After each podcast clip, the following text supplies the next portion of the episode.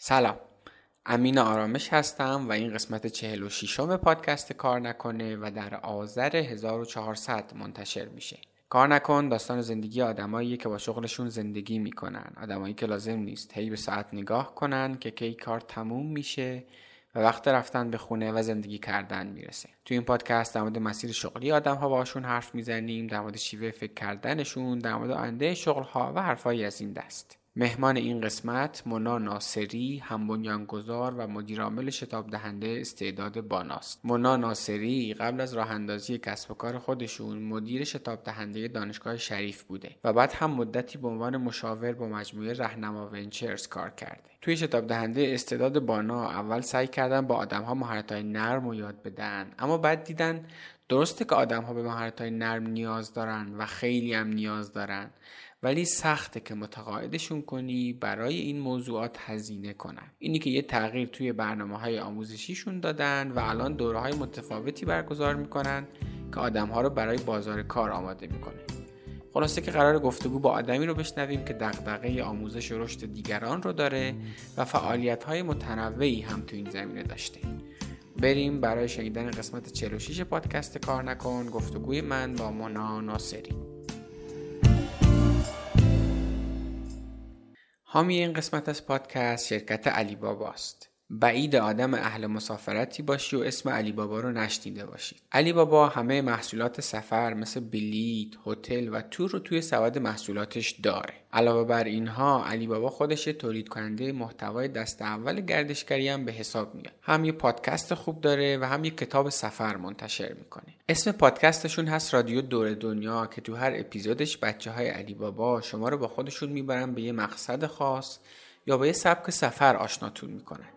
هر بار هم یکی دوتا مهمون دارن که از خاطرات جذاب و تجربیاتشون میگن. فکر نکنید قراره یه پادکست خشک و رسمی در مورد جاذبه های گردشگری جاهای مختلف بشنوید. پادکستشون خیلی پر انرژیه و چون گفتگو هم زیاد داره شما از تجربیات آدم ها میشنوید و اینطوری هم از نگاه یه آدم دیگه اون مقصد رو می‌بینید و درک می‌کنید و هم حسابی سرگرم میشید. کافیه اسم رادیو دور دنیا رو توی Castbox و بقیه اپلیکیشن های پادکست search کنید و کانالشون رو subscribe کنید. علاوه بر پادکست علی بابا یه مجموعه کتاب سفر هم داره که راهنمای جامع گردش و تفریح توی مقاصد پرطرفداره و این مجموعه دائما با کتاب های شهرهای جدید update میشه. کافیه کتاب سفر رو توی گوگل search کنید تا بتونید کتاب هاشون رو رایگان دانلود کنید و مثل یه tour leader ای سفر کنید. علی بابا تو همه مراحل سفر هم سفر شماست و برای سفرهای بعدیتون می‌تونید روش حساب کنید.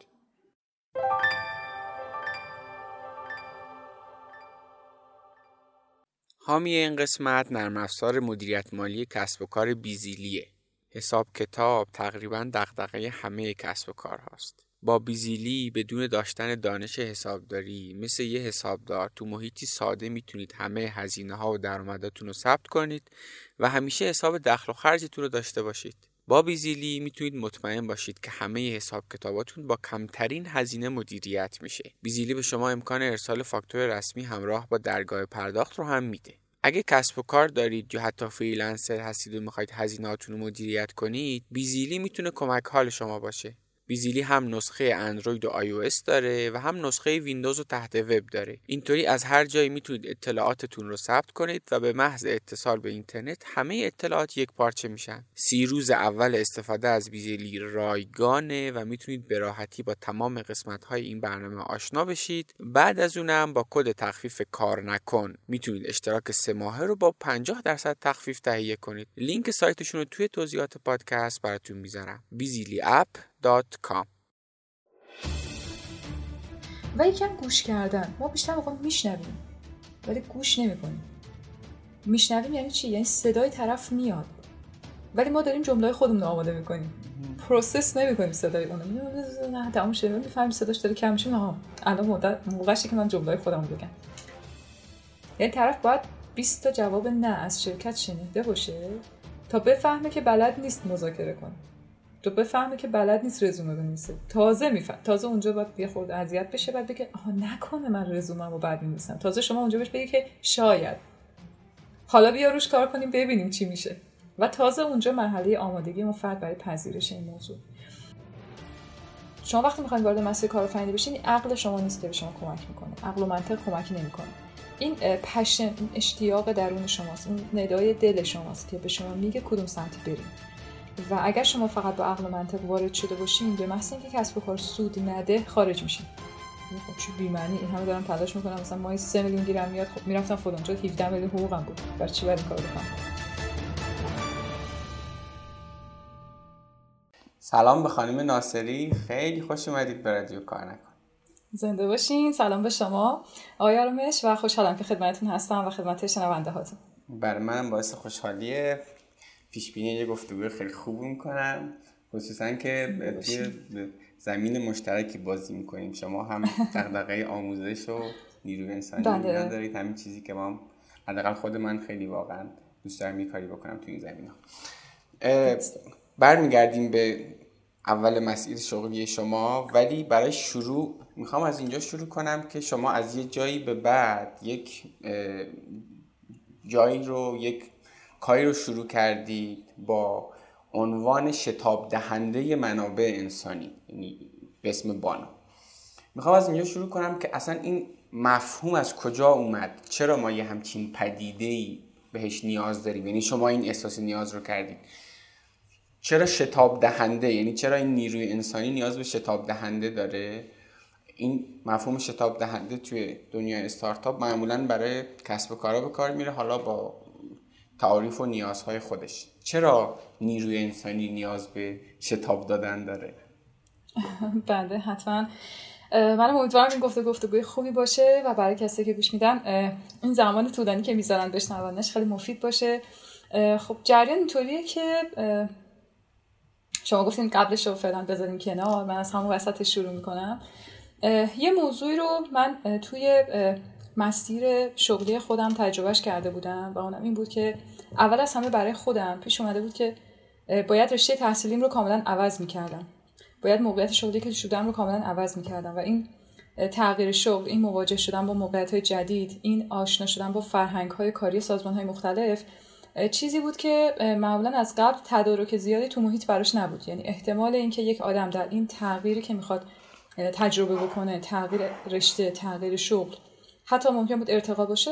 این آدم معمولا آدم تنهاست و داده ها و داستان های از قبل وجود نداره که با آدم کمک بکنه آدم بتونه اون تغییر رو سریعتر و با ریسک کمتری انجام بده. چیزی که من می‌دیدم این بود که تو مسیر کارآفرینی کردن بچه ها کسایی که باشون در شتاب دهنده هم در ارتباط بودن و بعد در رهنما ونچرز این قصه همین شکلی بود دقیقا. مثلا یه آدمی دانشجو بود و تصمیم می‌گرفت بیاد یه استارتاپی رو ایجاد بکنه. خب یه سری آموزش های راه اندازی کسب و کار می‌دید ولی کسی بهش آموزش نمی‌داد که این چنج رو این تغییر رو چطوری مدیریت بکنه. از هویت دانشجویی به هویت یک کارآفرین. و خودش اینطوری بود که معمولا با یه سری آزمون و خطا و یه سری مثلا ضررهای مختلف زمانی و پودی و اینها این اتفاقا شکل می‌گرفت. و مهمترین چیزش هم به نظر من زمان بود چون همیشه آدم تا یه جای اشتیاق داره برای اینکه بتونه حلش بکنه. خب من این رو به صورت یه چیز پدیده مشاهده می‌کردم. البته اون موقع انقدر منسجم تو ذهنم نبود. همش می‌دیدم که یک هدر رفتی وجود داره. و حالا به خودم گفتم اگه این بهتر می‌شد چه خوب می‌شد. و تو مسیر زندگی خودم هم اینو می‌دیدم. بعد روش یکم وقت گذاشتم ببینم که چطور میشه اینو دسته بندی کرد. این هدر رفته اصلا چطور میشه بازش کرد این جبه سیاه رو و ببین معنیش چیه. یکم که بیشتر توش عمیق شدم و یکم هم سرچ کردم توی موردهای مختلفی که تو دنیا ممکن بود پیش بیاد با کلید واژه‌های اصلا خیلی هم متفاوتی. چون دقیقا نمی‌دونستم دنبال چی دارم میگردم. فقط می‌دونستم که دنبال یه چیزی مربوط به انسانه مربوط به اشتیاق مربوط به مسیر شغلی مسیر زندگی. شاید حتی مربوط به مثلا توسعه فردیه. با این کلید واژه‌های سرچ کردم دیدم که تو دنیا یک مفهومی هست به اسم talent accelerator یا talent acceleration شتابدهی استعداد. و یه خورده که بیشتر بررسیش کردم دیدم اینها program هایی هستن که به فرد کمک می‌کنن برای یک تغییر خودش رو آماده بکنه. اون تغییر می‌تونه رفتن از یک شعبه شرکتی در فلوریدا به شعبه دیگرش در مثلا پکن باشه.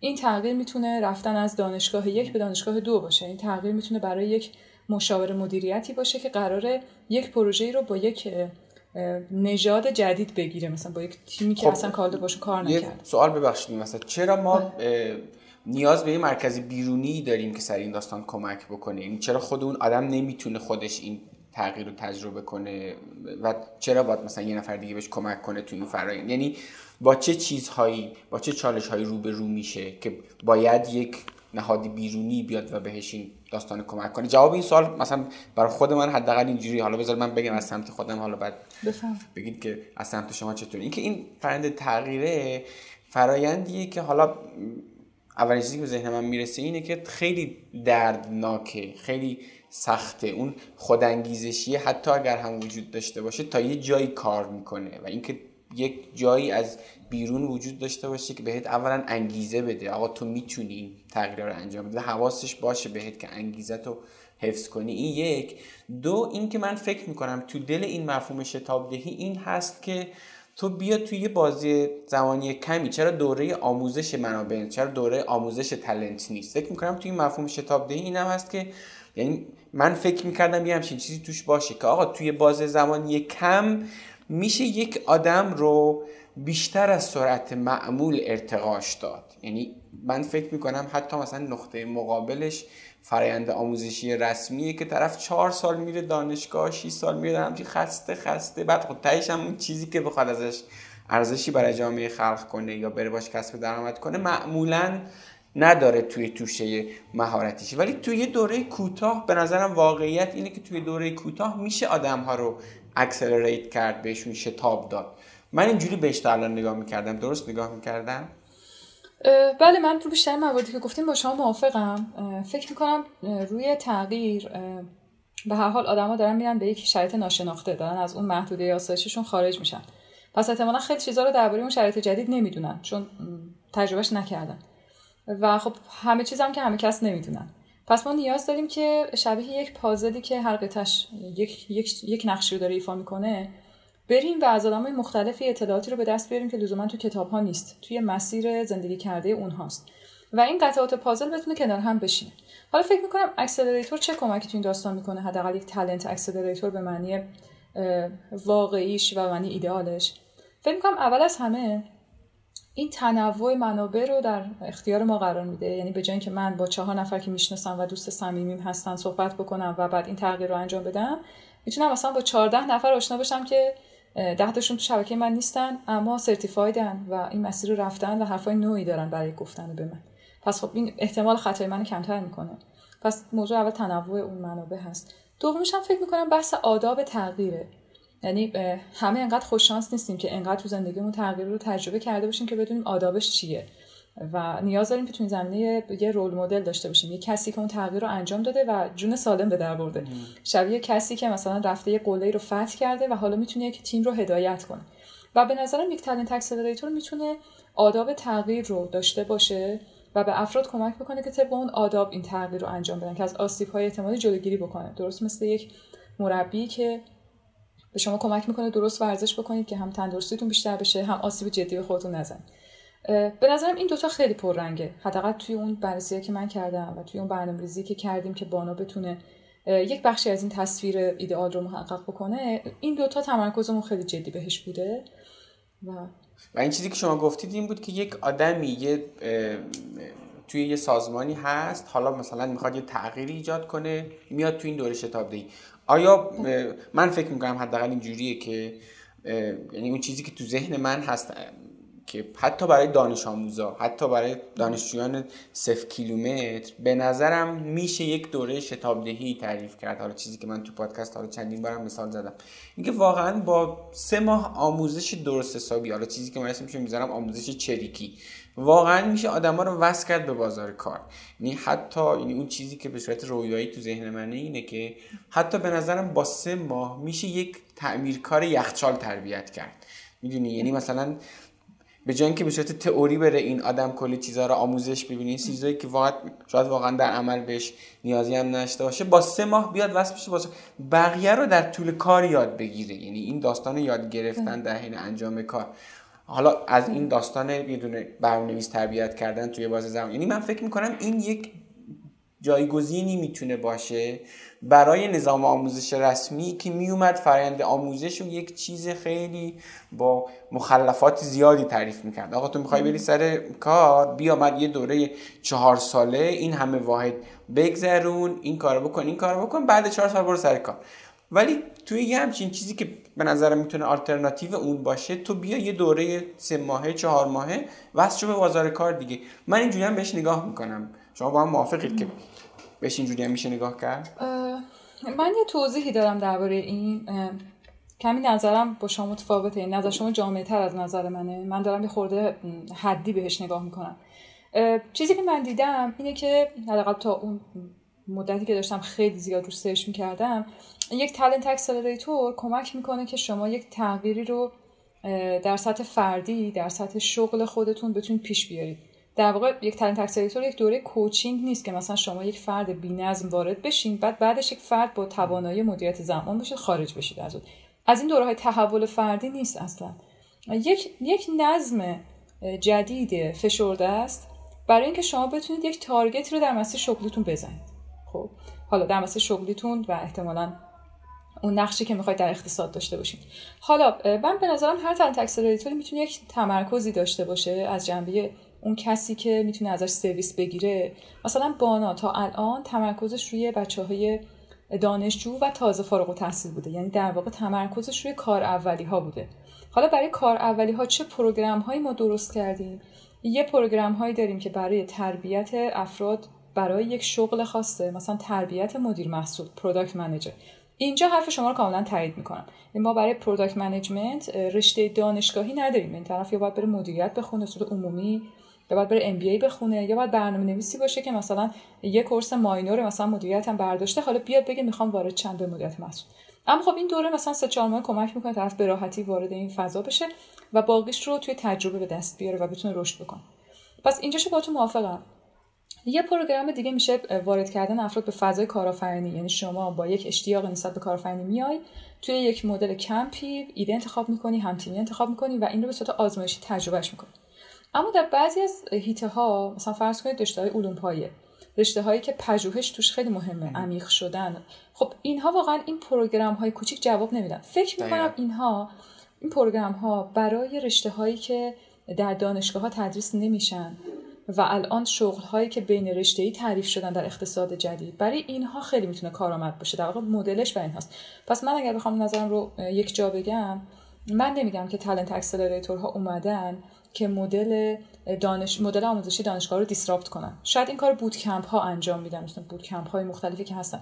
من میگم talent accelerator اومده که مدل ورود به بازار مدل ورود به اقتصاد رو disrupt بکنه. و احتمالا این یه جورایی در اقتصاد اشتراکی تعریف میشه. چون شما میای از دانش دیگران از روش زندگی کردن دیگران بهره می‌گیری و راه خودت رو خیلی سریعتر باز می‌کنی. درست مثل موقعی که داری از ماشین دیگران استفاده می‌کنی و با تپسی خود رو مقصد میرسونی. فکر می‌کنم اینجوری اگر تعریفش بکنیم هم انتظارات ازش واقع بینانه میشه. همین که دقیقا می‌دونیم که با چی طرف هستیم. و اینکه با تو موافقم که اصلا این خیلی تابع اون فیلد اصطلاحا یعنی دقیقا هم بله. چیزی که شما گفتید یعنی شما نمی‌تونی یه دونه پزشک رو بیاری توی بازه زمانی 6 ماه تربیت کنی. یا اینکه اصلا به قول شما اگر شما قراره یه scientist بشی توی حوزه فیزیک ریاضی و شیمی واقعا نمی‌تونی دوره accelerator باش تعریف کنی. ولی یعنی حرف منم این نیست. اینجوری هم نگاه نمی کنم که به کلا دانشگاه به هیچ وجه ما بهش نیاز نداریم بر ورود به بازار کار. ولی حرف من اینه که تعداد زمینه های زیادی هستند که الان با یه دوره شتاب دهی می‌تونی آدم رو وصل کنی به بازار کار. واقعیتش اینه که اون فرد دانشجو داره میره دانشگاه که بره سر کار که مثلا میره رشته مکانیک می‌کنه بخوام آره بخوام این مثال خیلی دم دستی بزنم. این مثل منوی کمبوی رستوران هست یعنی شما مثلا هم توش نوشیدنی داری هم دسر داری هم اپتایزر داری هم غذای اصلی تو داری. یعنی همه رو گشتن کنار هم. آره. و شما یه جایی رو با قیمت مناسب با صورت مناسب تری خرید می‌کنی و مشغولش میشی. و ای کاش که این پذیرش از سمت یعنی این خود اون دانشجوها باشه که اینجوری نگاه کنن که آقا این چون من حالا مثلا سر کلاس های مختلف مثلا اینو می‌بینم. طرف میگه آقا رشته من کار نداره باید مثلا رشتهمو عوض کنم. یا حتی طرف میگه آقا من مثلا فلان مدرک مهندسی گرفتم برم از اول کنکور بدم پزشکی. یعنی اصلا این گزینه رو رو میزش نمی‌بینه که آقا بیا یه دوره سه ماهه شیش ماهه. تو مگه اون رشته رو نمی‌خوای بری که بعدش به بازار کار واسه بیا یه دوره سه ماهه واسه میشی بازار کار دیگه. یعنی این توی گزینه های آدما نیست یه همچین چیزی هنوز متاسفانه. بله همینطوره. فکر می‌کنم یه ویژگی مهمی که در آدم ها باید باشه تا این رو به عنوان گزینه به رسمیت بشناسن موضوع اینه که مسئولیت ها رو سمت خودشون ببینن. ببین من وقتی میرم یه دانشگاه معمولا معمولا تصور غالب اینه که بریم فلان دانشگاه چون بعدش می‌تونیم بهتر بریم سر کار. این حس معمولا وجود داره. یعنی الان به بچه ها مثلا چند تا اسم بدی که انتخاب بکنن کدوم دانشگاه برن. با احتمال زیادی بچه های توی سن دبیرستان نمی‌دونن تو هر دانشگاه چه خبره اما می‌دونن که خروجی هر دانشگاه احتمالا کجاها بیشتر جذب میشن و کدوم دانشگاه برندتره. پس دارن روی یک برندی که احتمال ورود به بازار رو برای اونها بالاتر می‌بره تمرکز می‌کنن. نه روی کیفیت آموزشی. مثلا شاید یک دانشگاه با رنگ مثلا 32 در یک رشته رنگش یک باشه اما خب اینو بچه ها نمی‌دونن موقع انتخاب. و در نتیجه همین خطا رو دارن. و فکر می‌کنم اگر مسئولیت این انتخاب رو سمت خودشون خیلی بیشتر ببینن و بدونن که این خودشون هستن که تو قدم به قدم باعث رفتن به بازار یا بیرون موندن از بازار میشن اون وقت براشون گزینه دیگه هم مطرح میشه. یعنی براشون مطرح میشه که آیا من می‌تونم یه جایی برم که بهم یه certificate نمیده. ممکنه جایی هم اسمش زیاد نشناسه. اما منو می‌بره تو دل بازار و منو مینشونه تو شرکت. اینم رکوردش مثلا بیا یک دو سه چهار ده بیست سی و اینا رو اینا از این نقطه اومدن این نقطه رفتن و دارن کار می‌کنن. و هم تغییر رشته بودن هم توشون مثلا تغییر شرکت بوده اینا. فکر کنم خیلی اینجا تکیه به فرد زیاده. و دقیقا این به نظرم سختترین قسمت آموزش سختترین چیزی که میشه آموزش داد. اینکه آدم ها رو قانع کنی که زاویه نگاهشون به دنیا و انتظارشون از دنیا رو تغییر بدن. این یعنی طرف تا امروز داشته اینجوری نگاه می‌کردی که بیام ببینم که خب جامعه باید برای من شغل ایجاد کنه. مامانم گفته برو این برو این رشته رو بخون. و الان من رفتم خوندم و شغل ندارم. همین چیزی که شما میگید. بیاد از یه جایی دیگه بیاد انگشت رو بگیره سمت خودش. آقا جامعه داغونه اینجوری خانواده فلانه. اوکی. سی درصد اختیار دست منه برای مسیر شغلی بیا از همین سی درصد استفاده کنیم دیگه. بیام ببینم من چه کاری می‌تونم بکنم. و خیلی هم کار سختی. خیلی هم کار سختی. حالا اینکه یه آدم رو قانع کنی که این گونه نگاه کنه این به نظرم سختترین چیزی که میشه با آدم ها یاد داد. یعنی میشه به آدم ها او یاد داد برنامه‌نویسی یاد داد خیلی چیزا میشه یاد داد. ولی اینکه به آدم ها یاد بدی این گونه نگاه کنن خیلی کار سختی. از اون ور از نظر من تاثیر اهرامی این خیلی بیشتر اهرام این خیلی بزرگتره. یعنی اگه تو به یه آدمی برنامه‌نویسی یاد بدی مثلا به اندازه ده واحد میپره. ولی اگر بتونی کمکش کنی زاویه نگاهش رو اینجوری تغییر بده صد واحد میپره هزار واحد میپره. یعنی بازی زندگیش عوض میشه به نظرم. حالا به نظر من اینجوری. اوکی خیلی خوب. این از داستان شتاب دهنده منابع انسانی بانا که نزدیک تقریبا جایی هست که امروز هستید. برگردیم به عقب. برگردیم به سنت کار نکن به اوایل مسیر شغلی شما. اولین تجربه. شغلی شما چی بود؟ حالا چیزی که میشه روش اسم تجربه شغلی گذاشت. بله. فکر می‌کنم اگر شغل رو کاری در نظر بگیریم که همراه با درآمد باشه چون ما این کار انجام میدیم که درآمد نداریم شغل ما نیست. مثلا به علاقه بوده می‌کنم اولین شغل من برمیگرده به سال آره، ترم دوم دانشگاه و مشغول شدن من در جایی به اسم انتشارات سبز که الان اسمش هست انتشارات خیلی سبز. به عنوان ویراستار شیمی. خب من رتبه آره خب من رتبه کنکورم اون موقع بالا بود. فکرم شیمی و 90 خورده زده بودم. بعد کلا برام جذاب بود کلا. مثلا فضای شیمی و اینها. و یادمه که تو سال کنکور کتابای شیمیم رو از خیلی سبز گرفته بودم. اون موقع اسمش سبز بود. از سبز و مبتکران. بعد حتی یادمه که وقتی تستا رو میخوندم حساس بودم به متنها. حتی نمی‌دونستم این کاری که دارم انجام میدم اسمش ویراستاری و ویرایشه. می‌دونم این غلطا مثلا توش هست چه شماره اشتباه خورده. این تمرین اشتباه حل کرده. اینو یه گوشه برای خودم مینوشتم. جذاب بود کار. بعد ترمی که وارد دانشگاه شدم. خب فضا دانشگاه فضا سنگینی بود به نسبت. وقتی شما توی دبیرستان هستی و مثلا جزو یه توضیح هم بدید لطفا ببخشید. ورودی 87 بله. شیمی شریف. مهندسی شیمی. آره بله. آره ما, ما کلا 12 باید بیشتر شیمی نداشتیم. بقیش مهندسی می‌کنیم که سیالات بود. بله مهندسی شیمی شریف سال 87 وارد شدم. بله و خب وقتی تو دبیرستان هستی جزو مثلا ستای برتر کلا کل مدرسه‌تونی بعد میای تو شریف می‌بینی که همه اون ستا برتر الان اینجا کنار هم خیلی فضا سختی.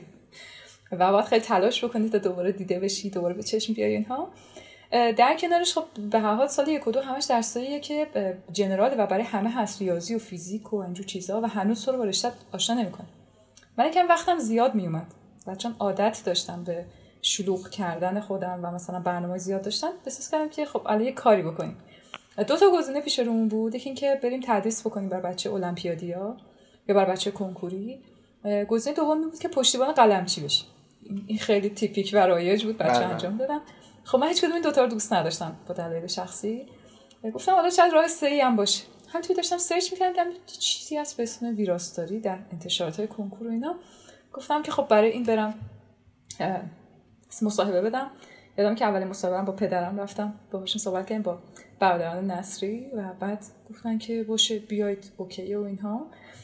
و من رفتم اولین کارم اونجا شروع کردم در حالا همینجا یه پرانتز خانواده یعنی اینکه پدرتون باهاتون می اومد برای مصاحبه این خودش خیلی چیز باحالیه ها. یعنی مثلا معمولا اینجوریان که بچه تو رفتی شریف تو فقط درس تو بخون و اینا. این, بله. این جو بود پس تو خانواده شما بله. که با من یه دختر خصوصا. یعنی آب من برم کار کنم.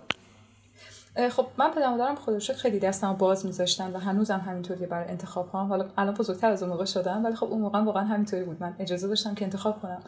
توضیح دادم. گفتم که من وقتم زیاده و احساس می‌کنم که به اندازه که دلم می‌خواد مفید نیستم. می‌خوام تجربه بکنم می‌خوام ببینم بشنوم. صحبت کردیم موافقت کردن. گفتم خب کجا دوست داری بری؟ گفتم اینطوری. گفتم باشه. بعد گفتم تنها نمی‌خوام برم. نمی‌دونم چه شکلی اونجا اینها. گفتن که باشه همراهیت می‌کنیم. و خلاصه رفت. و حتی یادمه که من قبل از سبز مصاحبه برای گاج رفتم ولی محیطش رو نپسندیدم. مثلا از بودن در اون جلسه مصاحبه و آدمایی که اونجا بودن احساس مثبتی نداشتم. احساس می‌کردم که من مال آدمای این کامیونیتی نیستم اینجا برای من مناسب نیست. ولی با سبز اصلا اینطوری نبود. احساس کردم خیلی فضا دوستانه و صمیمی و خلاصه کار شروع شد.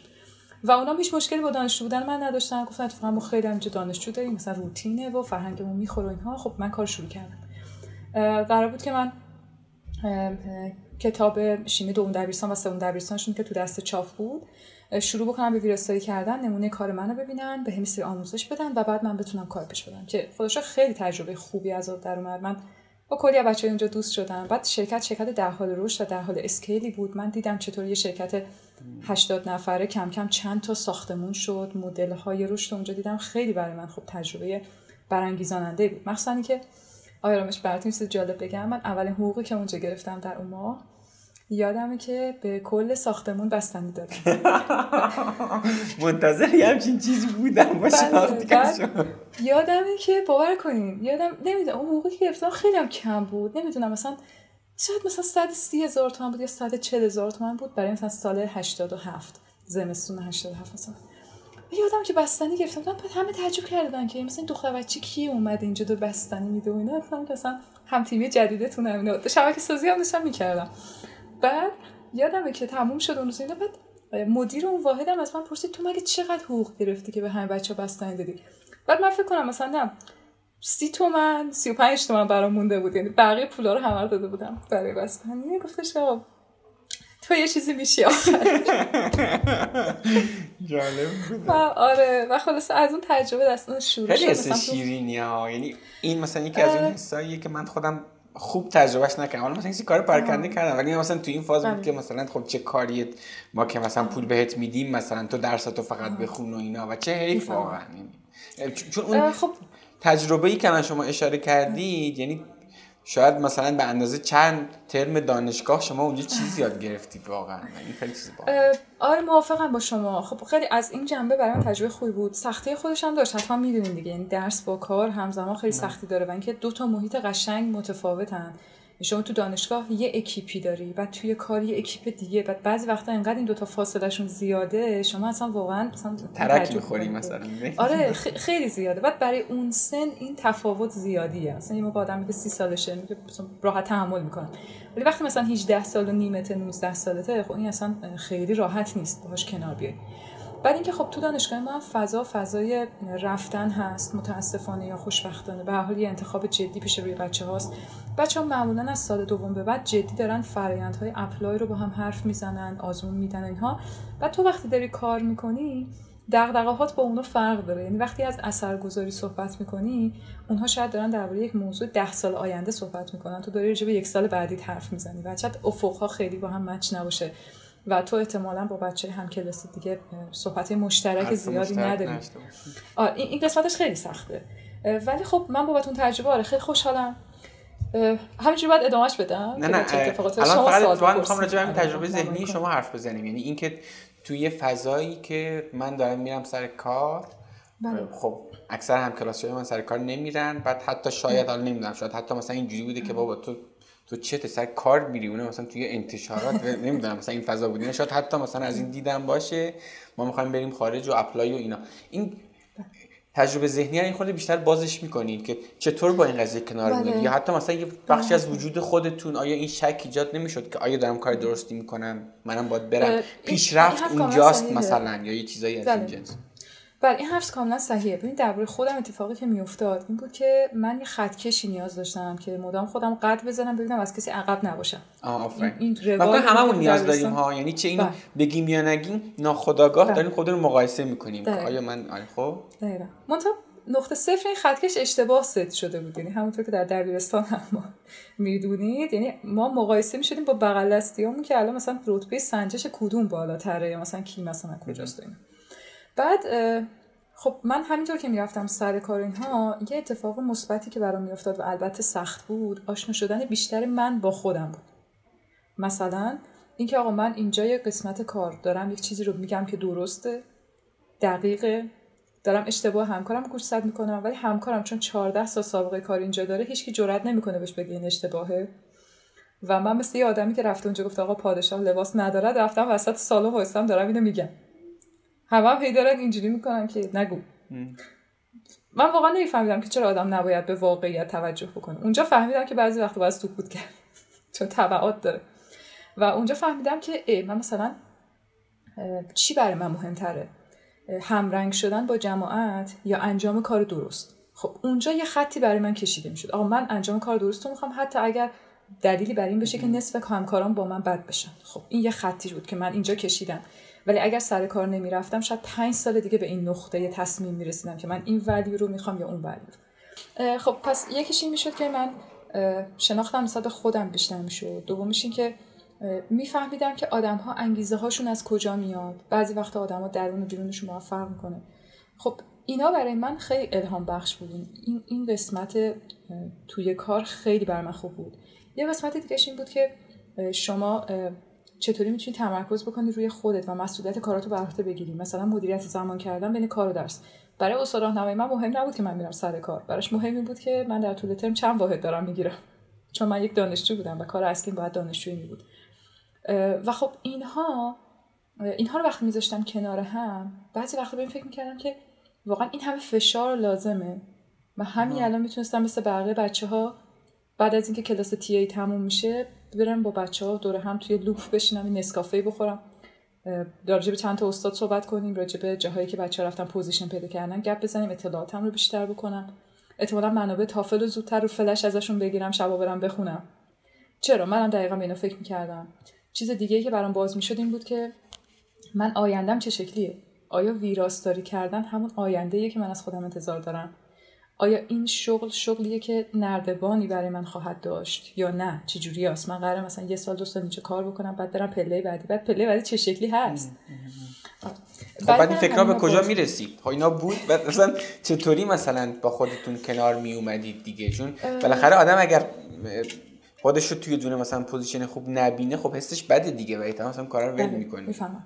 میگم من چند تا من چند تا پوان داشتم توی اون کار که اینها برای من وزنه بود سنگینش می‌کرد. مثلا یکیش این بود که من همیشه به شناخت خودم اهمیت می‌دادم. برای مهم بود. حالا با کتاب خوندن با شرکت کردن دوره های روانشناسی با معاشرت کردن با آدم هایی که چندین سال بزرگتر از منم. معمولا دوستان بزرگتر از خودم هستن. معمولا دوستان همسن خودم نیستن.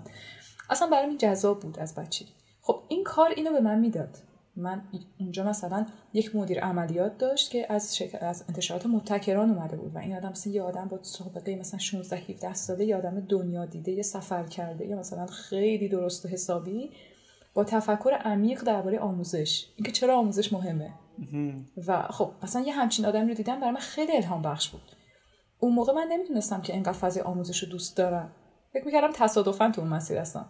الان می‌بینم که چقدر خوش شانس بودم که آدم های اون شکلی رو تو اون زمان دیده بودن.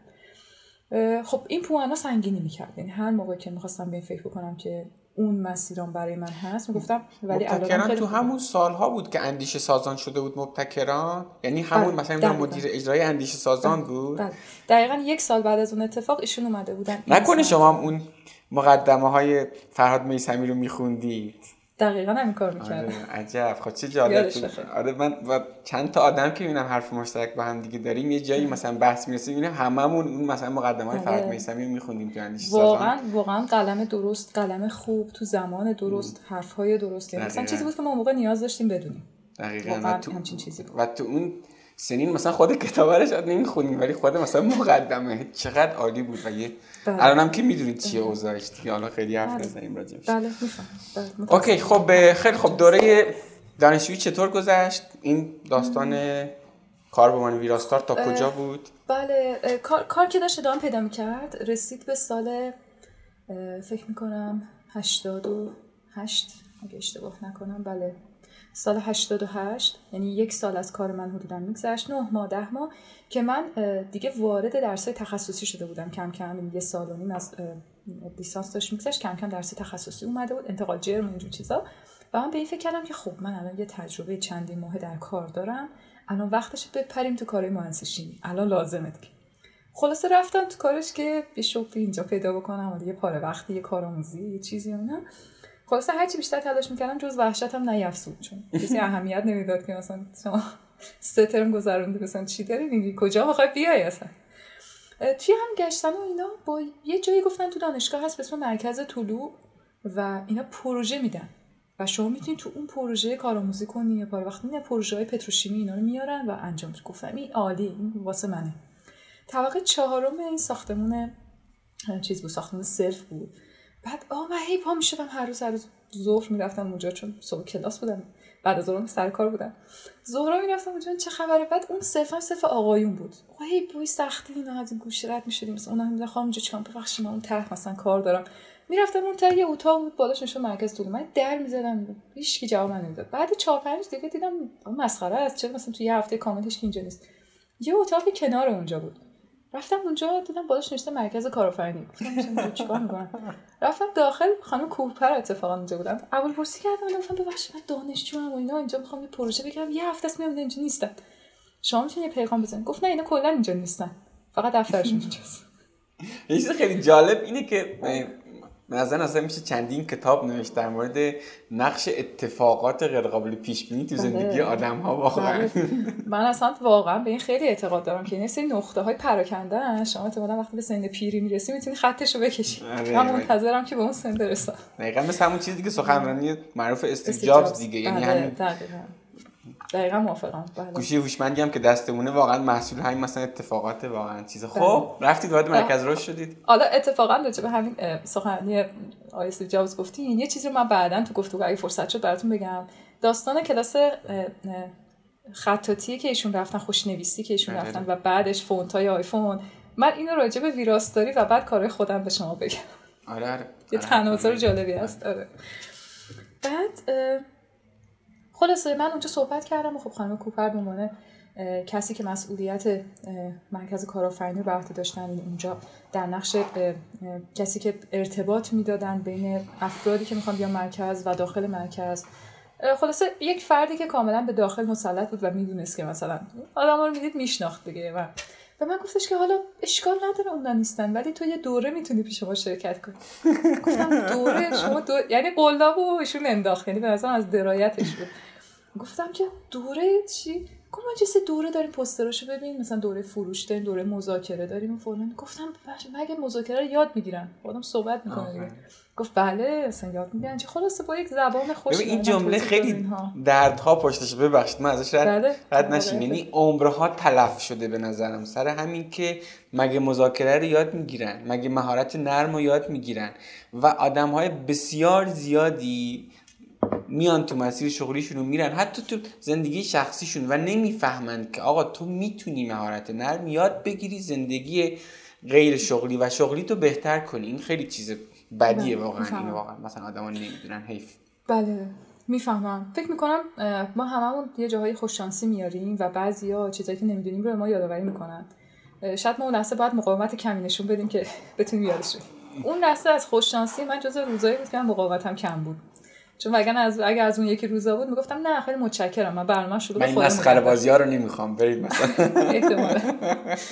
آره. و من تشکر کردم گفتم دورتون چند؟ خیلی خوب یادمه که گفت 5000 تومنه. تو شرکت بکنید و اینها برای دانشجو شریفی اینها یه نگاهی کردم. گفتم باشه من شرکت می‌کنم. گفت البته این دوره شما مهمون ما هست. اصلا دیگه چسبید دیگه. یعنی قلاب و انداختم گفتم گفتم واقعا میگه گفت بله شما مثلا دانشجویی تشریف آورد اینجا. این دوره مهمون ما هستی ثبت نام تا انجام میدم و بیا دوره شرکت کن. خلاصه آرامش اونجا نقطه شروعی بود برای اینکه من با مرکز کارفرنی آشنا بشم و چقدر این مرکز مدل کار کردنش فرهنگ آدم اونجا به دل من نشست که کم کم ما تا سه چهار ماه بعد اولین افراد دانشجویی شدیم. من و سه چهار نفر از بچه دیگه که تو همون کلاس باشون آشنا شدم. اولین افراد دانشجویی شدیم که وارد مرکز شدیم به عنوان دانشجوی همکار. مفهوم دانشجوی همکار اونجا شکل گرفتن مرکز. و به جز ستادی که استخدام بودن در دانشگاه ما مشغول کار شدیم. خلاصه مدل زندگی من این بود که سر کلاس تایم بین کلاس بدو بدو مرکز با بچه سری اتاق فکر داشتیم مثلا کار مختلف چه دورایی بذاریم چه کتابایی بخونیم دور هم مثلا چه افرادی رو باشون مصاحبه بریم خدا خیرشون بده. یه کسی بود اونجا به اسم مهندس مجدفر البته الان دیگه ایران نیستن آمریکان. از فارغ التحصیل مکانیک خودمون بودن. یه پروژه رو اونجا شروع کرده بودن تو مرکز به اسم مصاحبه با سی کارآفرین. اسم کتابا بود سی کارآفرین. اینها می‌رفتن از بین فارغ التحصیل شریفی افرادی که کارآفرینی کرده بودن رو پیدا می‌کردن باشون مصاحبه می‌گرفتن تو هر رشته. بعد اینا رو کتاب می‌کردن در اختیار بقیه قرار می‌دادن. جز اولین جلداش من اونجا مواجه شدم با این پروژه و من گفتن که می‌خوای بیاین تو این فرآیند؟ گفتم بله. اون لحظه اصلا زمانش فکر نکرده بودم که چه جوری می‌خوای اینا رو کنار هم بذاری. و مدل اینجوری شد که ما از مجفر می‌رفتیم شرکت های مختلف با دو دیگه از بچه ها کار مصاحبه و پیاده سازی این چیزا. و اون مصاحبه ها چقدر برای من الهام بخش بود؟ قسمت هایی که آدم ها درباره تصمیم هاشون صحبت بعد می‌گفتم ای این آقای مثلا 65 سالشه ولی اینم دقیقا اونجا همینجوری گرفتار شده بوده که من گرفتار شدم. یا مثلا ای چه جالب این آدم هم وقتی 22 سالش بود دقیقا نمی‌دونسته می‌خواد چی کاره بشه. چقدر طبیعی.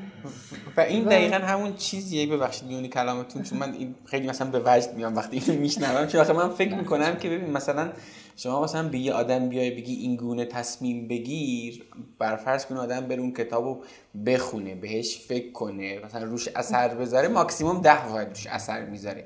ولی بیاد یک آدمی که از جنس خودشه بیاد پای حرفاش بشنوه بشینه. این احساس همزاد پنداری رو بکنه که این یکی شبیه منه.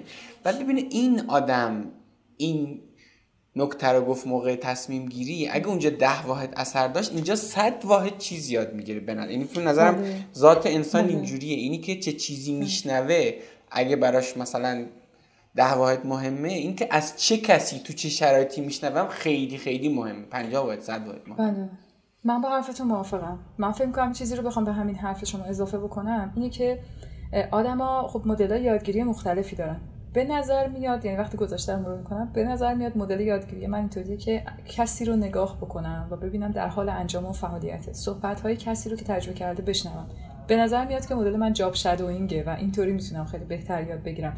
تا اینکه بیام مثلا یه ویدیو تو یوتیوب تماشا کنم یا بیام یه کتاب دربارش بخونم. و اتفاقا به صورت تصادفی اون موقعیت در اختیار من قرار گرفته و انقدری مثلا اون جلسات برای من جذاب بود که مثلا من دلم خواست که آقا سی کارآفرین ما تو مثلا 300 کارآفرین بریم انجام بدیم تا کمه و خیلی دلم می‌خواست که مثلا بیشتر و بیشتر درگیر برنامه باشم. کما اینکه تو دانشکده وقتی مثلا این موقع فرصتی پیش می اومد با بچه دربارش حرف می‌زدم مثلا بعضی دوستان می‌گفتن چی بیمنی مثلا که چی بشه؟ نه خب چی مثلا؟ چرا آره دقیقا. خب که چی بشه؟ اصلا خب بیا بشین بر تافل بخور با بیا بریم فلان دانشگاه اصلا این مسخره بازی ها چیه مثلا آره مثلا؟ بچه‌ها می‌گفتن قاعده با تمرکز کرد نرم افزار فلان خون ولی من نمی‌دونم چرا ولی کم کم از سال سوم به بعد این فاصله جدی بین من و مهندسی پیش اومد.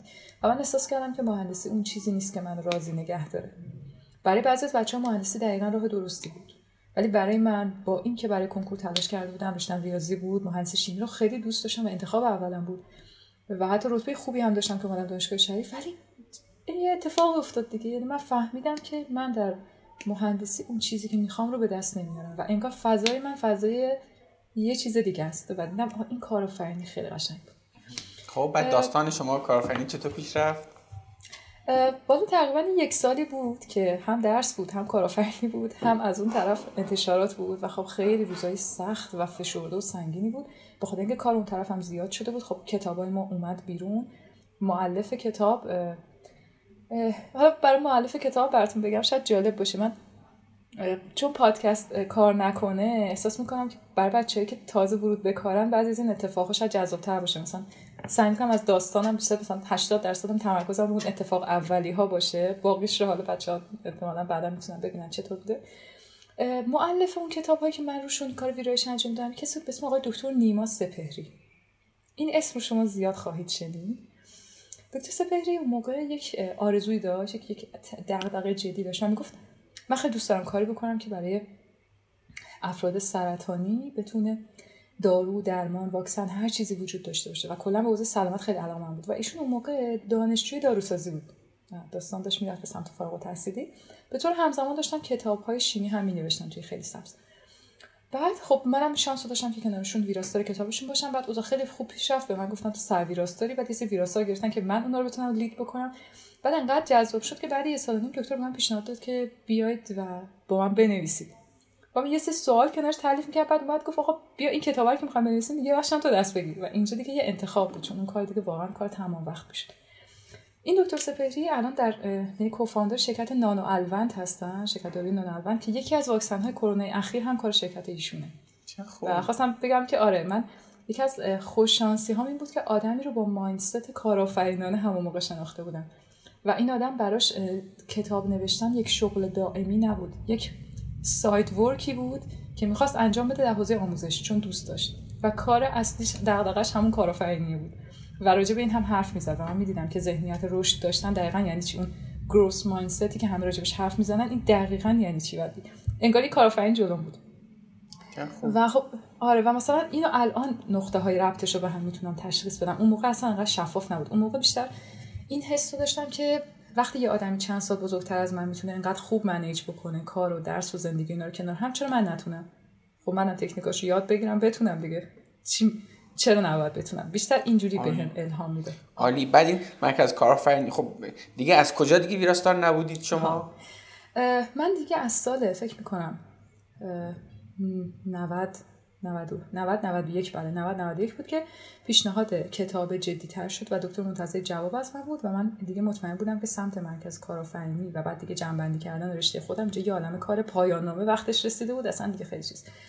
خلاص با دکتر صحبت کردم و قرار شد من کارم تو یک بازه زمانی مثلا 5 6 ماه کمتر بکنم و به عنوان کمک معلف هم نباشم چون دیگه نمی‌تونستم کار انجام بدم. خیلی هم تصمیم سختی بود چون واقعا فضا رو دوست داشتم دکتر اینها رو.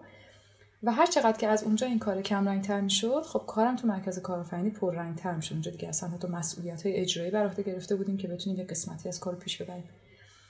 تا کار رسید به سال 92 یعنی در واقع این بازه زمانی رو من به درس و کارآفرینی و یه تیکه هایی از کار خیلی سبز پیش بودم رسید به 92 که من دیگه موقع فارغ التحصیلیم بود و من از بهار 92 شروع کردم به اپلای کردن جدی برای کار.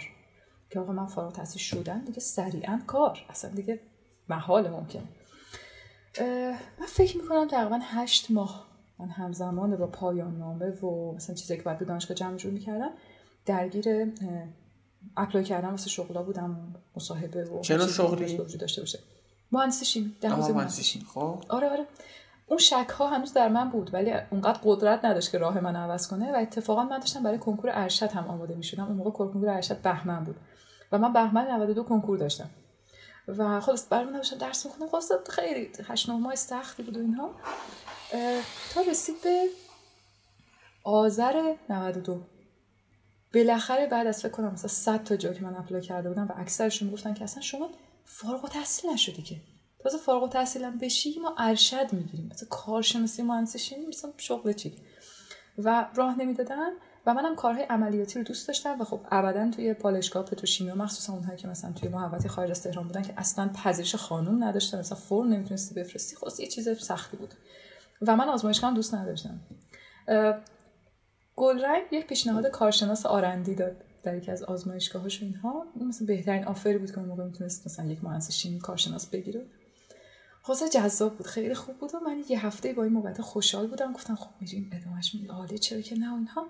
که یک پیشنهادی از طرف مرکز کارآفرینی برای من اومد. اون موقع مدیر وقت اونجا مهندس دهبیدی پور بودن که الان رئیس پارک فناوری شریف دیدم یک درخواستی اومد که شما برای یک مصاحبه دعوت شدید برای یکی از کارهایی که تو مرکز کافه گفتم ای مصاحبه چی؟ گفتم با مهندس دهبیدی پور خب شاید من ایشون تا موقع مثلا دو سه بار دیده بودم. نهایتا توی مراسم مثلا تبریک عید مثلا اینجوری. مثلا با ایشون در ارتباط نبودیم. سوپروایزرای خودمون داشت من رفتم به جلسه و به جلسه خیلی مثلا معمولی و رسمی و اینها. به من گفتم ما یه کاری رو می‌خوایم شروع بکنیم. از اولش حالت پژوهشی داره. بهش میگن شتاب دهنده استارتاپی استارتاپ اکسلراتور و ما می‌خوایم این برنامه کمک بکنه افرادی که توی مرکز کارآفرینی چیزهای جدید راجع به راه اندازی کسب و کار یاد گرفتن بیان با هم تیم تشکیل بدن و این تیم رو بتونن برسونن به یک محصول اولیه. و بعد به کمک این برنامه بتونیم ورودی های مرکز رشدمون رو بیشتر بکنیم و با کیفیت. یه پروگرام متعلق به دانشگاه است. شما توش سهامدار نخواهی بود. اولش حالت مطالعاتی داره. سه ماه فرصت مطالعه داریم. اگر دیدیم مطالعات ما رو به جواب میرسونه عملیاتیش می‌کنیم. اگر نشد که پروژه اونجا بسته میشه. این ما موقعیت پیشنهاد داریم. فقط هم با شما مصاحبه نکردیم. با چند نفر دیگه مصاحبه کردیم. خلاصه از هر طرفی به موقعیت نگاه می‌کردیم خیلی چیز دندونگیری نداشت گفتم چقدر پول میدم؟ گفتم که حقوق دانشجویی. گفتم خب در یه لحظه یاد اون موقعیت خودم در خیلی سبز و عددهایی که پیشنهاد شده بود افتادم. یاد وضعیت الانم افتادم گله گفتم به من اجازه میدین یکم فکر بکنم. گفتم بله. دو روز بعد بهشون زنگ زدم گفتم من بهمن ارشد دارم. اگه اجازه بدید من یه ماه و نیم آیندهرم برم کنکورمو بدم بعد تصمیم بگیرم. گفتن مشکلی نیست ولی اگه ما تا موقع انتخاب کرده بودیم دیگه شما نیستین گزینه دیگه. در جریانم باشید گفتم باش. آقا در سرتون دادم. کنکور شد. من فکر کنم 14 15 بهمن بود. من کنکور رو دادم. سه روز بعدش زنگ زدم گفتم سلام علیکم. من می‌خوام بیام اگه هنوز کسی رو آره. و گلرنگم کنسل کردم. حالا اون اتفاقی که برای من افتاد تو این فرایند چی بود؟ یعنی کسی که مهندس شیمی می‌خونه داره کنکور مهندس شیمی میده. یه کار تو موقعیت مهندس شیمی پیدا شده. بعد یه آفر نیم بندی در حوزه مطالعه راه اندازی یک نهادی که اسمش کسی نشنیده پیش اومده. با یه حقوق دانشجویی. آره. بله. و یه چیزی هم که اولش بهش میگن هیچ هیچ مال تو نیست. از اولش مشخص. نردبان پیشرفتی هم که تصور نمی‌تونستی بکنی چون مثلا معلوم الان که به موقع فکر می‌کنم چند تا چیز برام باز بود تو این انتخاب. اولش این بود که من فرهنگ مرکز کارآفرینی رو تجربه کرده بودم و متوجه شده بودم که مدیریتش اهل توسعه است اهل میدون دادن به آدم هاست و اهل دیدن استعدادهای آدم هاست. و این خیلی خیلی برام ارزشمند بود. این چیزی بود که من حداقل در مسیر مهندسی شیمی در مسیر تحصیلی اینها ندیده بودمش. ولی چه در فضای خیلی سخت چه در فضای مرکز کارآفرینی دیده بودم. و خب این خیلی برام ارزشمند بود. خب این پس برام یک پوان خیلی مثبت بود. دومی نکتهش این بود که من احساس کردم اگه بخوام برم گلرنگ با اینکه موقعیت خیلی fit ه و خیلی مثلا مناسب برند شرکت حقوقش تطابقش با رشته من من در نهایت اونجا یک doer م یک انجام دهندم تا یک مدت خوبی تا چند سال بعدی که یک آدم senior بشم و اجازه داشته باشم که قواعد رو بشکنم و یک پروپوزال جدید بدم و یک line جدیدی باز کنم. اما اینجا این شکلی نبود. اینجا من فرصت اینو داشتم که برنامه ذهنی خودم بدم. بله بله دقیقا.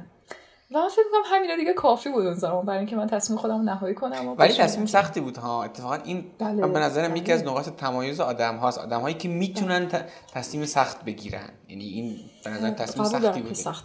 بله قبول دارم که سخت بوده و بعد خب من به واسطه کار کردن و مشغولیتی که داشتم خب در مسیر درس هم سری چالش هایی هم پیش اومده بود. خیلی جدی مثلا به استاد راهنمام خب ایشون اصلا تایید نمی‌کرد فرآیند من رو. یه چالشی به هر حال داشتیم که خب اذیت کننده بود. ولی در نهایت خلاصه تصمیمم این شد. و من هیچ وقت یادم نمیره که در اسفند 92 بود که آقای مهندس کتابی به من دادن که من رفتم اونجا گفتم اینجوری اینها. ایشون گفتن که باشه پس بیاید صحبت بکنیم که نهاییش بکنیم. قرارداد پیدا نکرده بودم نفر بعدی رو. من خوششانس بودم که قرعه نام نخورد و من رفتم برای صحبت. یه کتابی به من دادن. یه کتاب چاپ اولی بود. به اسم نوپای ناب. گفتن اینکه این کتاب تازه چاپ شده و تو این فضاها مناسبه. لطفا اینو مطالعه بکنید. دربارش با هم صحبت می‌کنیم. من یادمه که کل عید و رفته بودیم سفر و من تمام عید نشسته اون کتاب رو میخوندم و تقریبا نصفش رو نمیفهمیدم. و من چند بار اون کتاب خوندم تا بفهمم که داستان چیه و اصلا چطوری می‌تونم از پس این بعد همه مفاهیم جدید بود اصلا واقعا خیلی چیز عجیبه داریم راجع به سوالی حرف می‌زنیم که ما هنوز توی ایران چیزی به اسم شتاب دهنده و ویسی و اینا نداشتیم دیگه جز اول بله ما دقیقا سراوای وجود نداشت اون موقع دیگه درسته؟ بله ما دقیقا همون اسفند 92 آواتک شکل گرفته بود. قشنگ یادمه که مهندس خواستن مثال بزنن گفتن الان یک حرکتی انجام شده به این اسم به این شکل داره رونمایی میشه داره سایتش میاد اینجوری. که بعد خلاص من قرار کتاب بخونم و شروع بکنیم به مطالعه و یه خط مشی برای من تعریف شده. به من گفتن که باقیش هم بگو خودت. من انتظار می‌رفت که بتونم مثلا حرف نو داشته باشه خلاصه انقدر این فرآیند برای من یه چیزی بگم تو. پرانتز. از این غافل نشیم که از خانم ناصری که تو مرکز کارآفرینی مثل شما چندین نفر دیگه بودن و اونجا کار کردن دیگه. در شما یک چیزی دیده شده که به شما این پیشنهاد داده شده. حالا بعد از این. داستان من یه بار بعدش پرسیدم آره. خب. گفتم چی شد که مثلا به من گفتن؟ گفتن که به خودت نگیر زیاد. ما با ده نفر مصاحبه کردیم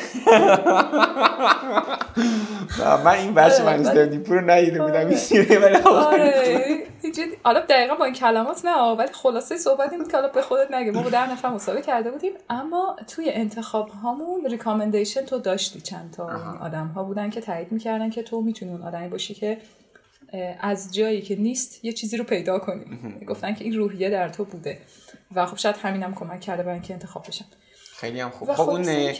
سه ماه مطالعه انجام شد. بله و برنامه زودتر از حتی عادیش پیش اومد. ما اردی بهش جا گرفتیم براش؟ قبل از اینکه. اون سه ماه تموم بشه آره اون مطالعه انجام شد. تیک تاییدش رو زدن و ما اردی بهش توی همین مجتمع تازه ساخت اون موقع مجتمع خدمات فناوری لوکیشن گرفتیم که فضای 90 متری بود و بعد شروع کردیم به داستان اینها. و خب دیگه خیلی اتفاق ها بعد از اون افتاد دیگه. الان مثلا بخواین چند تا استارتاپی که الان شناخته شده هستن که از مرکز رشد شریف در ببخشید مرکز شتاب دهنده. شریف در اومد. اگه اسم ببرید چی هست؟ مثلا فکر کنم توروب بود من- فکر کنم. خیلی بچه ها بشناسنش. کوئرا هست تو فضای برنامه نویسی و برنامه نویسی آنلاین آموزشش سلام سینما رو اگر بچه ها بشناسن دیگه بچه های میاره باز از همون کسایی بودن که از همون پروگرام هسته های کارآفرینی شروع کردن. دیگه براتون بگم. چند خوب. هستن هستن بازم هستن بچه ها حالا من هم یکم حضور ذهنم کمه. ولی اینا جز برندهای خیلی شناخته شدن. چه عالی. نواکو اگر بشناسید آره. داستان ارشد چی شد؟ دیگه کنکور ارشدی هم دادی. بله بله بله کنکور دارم جوابش اومد خب بعد چی شد اون؟ چه اول تابستون اول تابستون نه وسط تابستون. فقط مرداد بود. جوابش اومد و اینا و قبول شده بودم. مهندسی انرژی. در پژوهشکده شیمی و مهندسی شیمی. خب. در دانشگاه خودمون نبودش.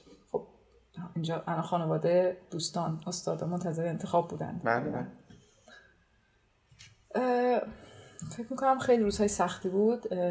فکر نمی‌کنم مطمئنم روزهای سختی بود و خیلی خب بیست اتفاقاتی هم در دانشکده در جریان بود برای من. در نهایت من یادمه که مدارک رو آماده کردم سوار ماشین شدم رفتم پژوهشکده چون همش تو فکر این بودم که یعنی یه مثالی من راجبش دارم میگم تصمیمم 51 49 بود. شب میخوابیدم صبح پا می‌شدم می‌گفتم 51 درصد نظرم اینه که ارشد بخونم 49 درصد نظرم اینه که شتاب دهنده ادامه. و فردای برعکس بود. خب. همزمان باشه با هم مثلا چیز در کنارش تو- توضیح دارم. آره توضیح دارم.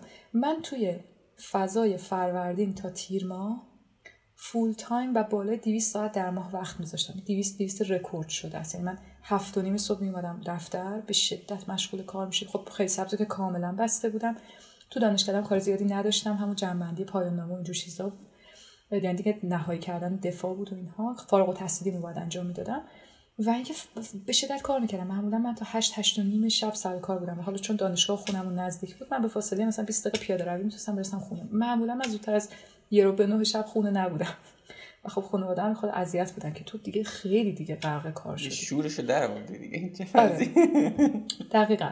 و قشنگ تا تیر ماه هم من فقط یک نفر بودم و تا اون موقع ما پنج تا استارتاپ هم گرفته بودیم مثلا چند تا مشاور اضافه کردیم. خب خیلی لود کار زیاد بود. از طرفی هم خب کار کردن با مهندسی بود کلا کار سختیه. کار بسیار بسیار ارزنده ایه و خیلی چیزها آدم یاد می‌گیره. ولی خب چون مدلشون مدل مدیریت کردنشون طوریه که خیلی کمالگران کلا کار کردن باشون کار سخت یعنی رضایتشون خیلی سخت به دست میاد. و منم خیلی می‌خواستم تلاش بکنم که مطمئن بشم که این بار این مدیری که در اینجا دارم هم ازم راضیه. برای همین دیگه خیلی دیگه اوور داشتم تلاش می‌کردم. و کارم اینطوری بود که چون تهش معلوم نبود شما هر چقدر بیشتر تلاش می‌کردی احتمالا زودتر می‌رسیدی به تهش. در نتیجه متر نمی‌تونستی بزنی بگی آقا کار رو تقسیم کن. به خاطر همین من مطمئن بودم که من نمی‌تونم این کار با درس انجام بدم. مطمئن بودم که اگر برم یا از دمت درسه فیل میشم مشروط میشم من میندازم بیرون. یا سمت شتاب دهنده فیل می‌کنه واسه آبروی ما آبروی دانشگاه با هم یه جا بود. اینو مطمئن بودم که یه دونه از این راه ها رفتنیه. و خب با مدارکم رفتم دادم پژوهشکده. صحبت که اول پرسی کردم گفتم من اینم و تشکر کردم. خوشحال شدم که مثلا شما اومدین این نوبت و فلان. یه برگه به من دادن که تو صف وایسا واسه نوبت ثبت نامت چون صف یادم تو همون صف که بودم باز فکر می‌کردم که باید چیکار کنم؟ مثلا دیگه داره تهش میشه. نوبت هم رسید و خانم گفتش که مدارکتون بدید گفتم خیلی خوشحال شدم از دیدنتون و اومدن بیرون. از الان فکر واقعا استرس میگه مثلا یه سکانس یه فیلم واقعا بله بله. آیا میشینه برای شما سکانس فیلم برای من خاطره. بله برای من اتفاق افتاد بعد یادمه که وقتی برمیگشتم سوار ماشین که بودم تمام مدت چیز بودم. قبلش هم بحث کرده بودید تو خونه یعنی گفتگو بود مثلا با اعضای خانواده اصلا با اونو مطرح کرده بودید با پدر مادر این قضیه رو؟ اشاره محدودی کردم و دوست نداشتم. یعنی واضحا به هم گفتن که کار کردن برای تجربه اندوزی و برای بزرگتر شدن تو عالی. باش. ولی دیگه تو ولی دیگه. دیگه. خط قرمز یعنی کم کم نمایان شد. خط قبلی نارنجی بود. بعد دیگه منم موضوعش باز نکردم چون خودم تصمیمم نهایی نبود. تو همون تو همون فضای یادمه تو برگشت من همش واقعا از شدت ناراحتی داشتم گریه می‌کردم تو ماشین موقع گفتم اصلا مهم نیست برای من چه اتفاقی پیش میاد. من اینو چطوری تو خونه بگم؟ این قسمتش این قسمتش چیکار کنم؟ و ناراحت واکنششون نبودم. ناراحت این بودم که احساس بکنم که زحماتشون نادیده گرفته شده. یا اینکه من انتخابی کردم که اثر بیفکری بوده یا مثلا شک بکنن به اون آزادی عملی که به من دادن و بگن که کاش خودمون براش تصمیم می‌گرفتیم کاش دست خودش نمی‌دادیم. دلم نمی‌خواست این رو تجربه کنم. خلاص کار نداریم. اومدم و گفتم و اصلا ساده نبود و بقیه هم که نظر منو میشنیدن کار منو که این تصمیم گرفتم میشنیدن خیلی تعجب می‌کردن. استاد راهنمام یه طوری دانشگاه دوستان یه طوری. خود خود مجموعه یه طوری. خود مجموعه. خود مرکز کارآفرینی. خود مدیر من. چرا نرفتی؟ خودت هی میگی این کار رو انجام بده. حالا به مستردی پول نشته اینا رو. آره نمیشه. خب. خلاص بهشون اعلام کردم که این تصمیم منه و من راجبش مطمئنم. بعد از اونجا وارد یک فاز جدیدی شدم. این نگرانی هایی که درباره مسیر خودم و مسیر دوستانم و همقطارهای خودم داشتم از اینجا بعد خیلی جدی تر شد. تقریبا تمام بچههایی که همسن من بودن یا رفته بودن خارج یا رفته بودن ارشد. وسط گزینه دیگه ای تقریبا وجود نداشت. و من کاملا از دوستان هم دوره دور افتادم. با دوستای جدیدم ارتباط داشتم با آدمایی که میشناختمشون ولی خب خیلی وقتا کافی نبود. بعد دیگه براتون بگم سخت بود واقعا سخت. یعنی 6 ماه اولش خیلی سخت بود که تا سال 93 تموم شد. و بعد اون موقع خب ما یه همتیمی اضافه کردیم. بچه ها کم کم اومدن تیم ستاب کردیم برای خود شتاب دهنده. خب چی... یه سوال چی اونجا شما رو به وجد می آورد که این همه تلاش کنید و این تصمیم سخت رو بگیرید؟ تو سرتون چی میگذشت؟ همه دوست و رفقا می‌رفتن خارج رفتن ارشد؟ خانوادم مخالفه. ولی باز من تراکتوری دارم کار می‌کنم صبح تا شب. فازتون چی بود دقیقا؟ چی تو سرتون بود؟ فازم کار نکن بود. اون موقع نفهمیدم دارم کار می‌کنم. حس خوب داشتم. فکر می‌کنم اون چیزی که من در خودم پیدا کرده بودم اون علاقه و اون اشتیاق دیگه نمی‌تونستم چشمم روش ببندم. اگه منم نمی‌دونستم خب مسیر روتینم رو می‌رفتم دیگه. می‌گفتم اول ما از چی بعد رشتیم ولی من اونجا فهمیده بودم که علاقم به سمت دیگه به چه سمتی بود. من از اینکه می‌دیدم آدم ها از یک فرمت دانشجوی پر از ابهام بدون تصمیم تبدیل میشن به مدیر یک کسب و کار 20 نفره و داره یک تاثیر در سطح اجتماع خیلی لذت میبردم و از اینکه بخوام به این فکر بکنم که من در این مسیر حداقل مثلا یک درصدش رو تاثیرگذار بودم اصلا خیلی برای من دقیقا. و این و... شیرینی داره که اگر کسی یک بار اینو بچشه دیگه واقعا بله. اتفاقا تصمیمش راحت میشه. آره آره دقیقا. دقیقا. اینکه آدم یک بله. کار یک کار مثلا مفیدی می‌تونه بکنه برای توسعه بله. یک انسان. من مثلا قشنگی قسمت معلمی همینه دیگه. یعنی اینش خیلی چیز باحالی حالا توی موقعیت های مختلف معلمی خیلی چیز باحال خیلی عالی بله. خیلی. خب؟ و البته خب شیرینی واسه هر کس مفیدی واسه هر کس چیزی تعریف میشه دیگه. مثلا اون آره. دوست من که مثلا در میشیگان داره مثلا یک تحقیق روزی بله، دارو بله، انجام میده برای اون اون اون شیرینی به کامون نشسته. برای من اینطوری نشسته بود. آره. و حالا از قضا این شیرینی که من درک می‌کردم حالا خیلی دیگران تستش نکرده بودن. درنچه با من همزاد پنداری نمیداشتن. یعنی اینجوری بودن که چی؟ من حتی یادمه که یه بار توی همین سالهای شتاب دهنده یه مشاوری ما داشتیم. خب خیلی آدم فرهیخته و فهمیده بود. من خیلی برش احترام قائلم. اما چون می‌خوام این مثال رو راحت بیان بکنم اسمش رو نمی‌تونم بیارم که بتونم راحت دربارش حرف بزنم. ایشون یه بار می‌خواست منو قانع کنه که از این مجموعه بیام بیرون و برم به مجموعه خودشون که خصوصی بود ولی همین کارا رو حدودا انجام می‌داد. خب ما بعد از یه سال و نیم شتاب دهنده خیلی سر صدا کرد و وقتی تیمای ما مثلا جشنواره دعوت می‌شدن مثلا فندان مثلا پرتغال بچه خروجی سرمایه گذاری می‌شدن. تازه از چاخکا تیز شد. آقا چه خبره اونجا در شریف؟ مثلا دارن چیکار می‌کنن اینا؟ و تجربه شتاب دنده دولتی دیگه چه شکلیه؟ چون شتاب دنده خصوصی کم کم پیش اومده بودن دیگه. و تازه نگاه ها اومد سمتمون کلی بازدید و اینها. این تو ایشون تو همون بحبوحه اومد به من پیشنهاد کار داد. و خب منم فرمت بود که آقا نه من همینجا عالیه و بهترین تجربه دارم همینجا انجام ایشون من گفت ببین می‌دونی فاز تو و موقعیتی که تو هستی شبیه چی ساده بهت بگم. گفتم چی؟ و من معمولا اینجا موقع شنوام. میشنوم طرف و کامل. گفت ببین تو مثل یه کامیونی میمونی که یه سری پرشه سوارش می‌کنن و میگن از این کوه برو بالا. بعد میره بالا اون بالا یه اتوبانه. پرشه رو پیاده می‌کنه. اینا با سرعت زیاد تو اون جاده رانندگی می‌کنن و میرن. و تو دوباره باید پرگردی پایین پرشه های بعدی رو بار بزنی. و این چیزیه که بهش محکومی. مگر اینکه خودت بخوای یه پرشه سوار باشی.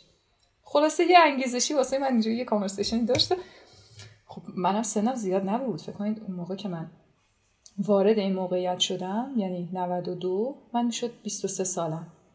و عملا اون موقع که داشتم این آفر رو می‌گرفتم مثلا 25 سالم خب یه آدم 25 ساله که در اوج جاه طلبی خودشه و دلش می‌خواد یه عالمه مثلا رشد بکنه یکی هم بیاد اینو می‌ذاره وسط یکی هم میگه تو کامیونی مثلا. دقیقا.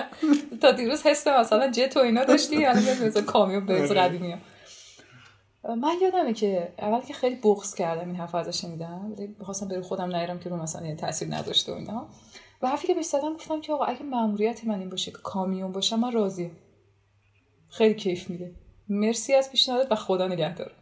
و سریعا از اون موقعیت اومدم بیرون که چون می‌دونستم دارم احساساتی میشم و اینها نمی‌خواستم که احساساتی شدنم رو ببینن. دارم می‌خواست که من شبیه یک آدم قوی رفتار کرده باشم. احساسات مال خودم باشه.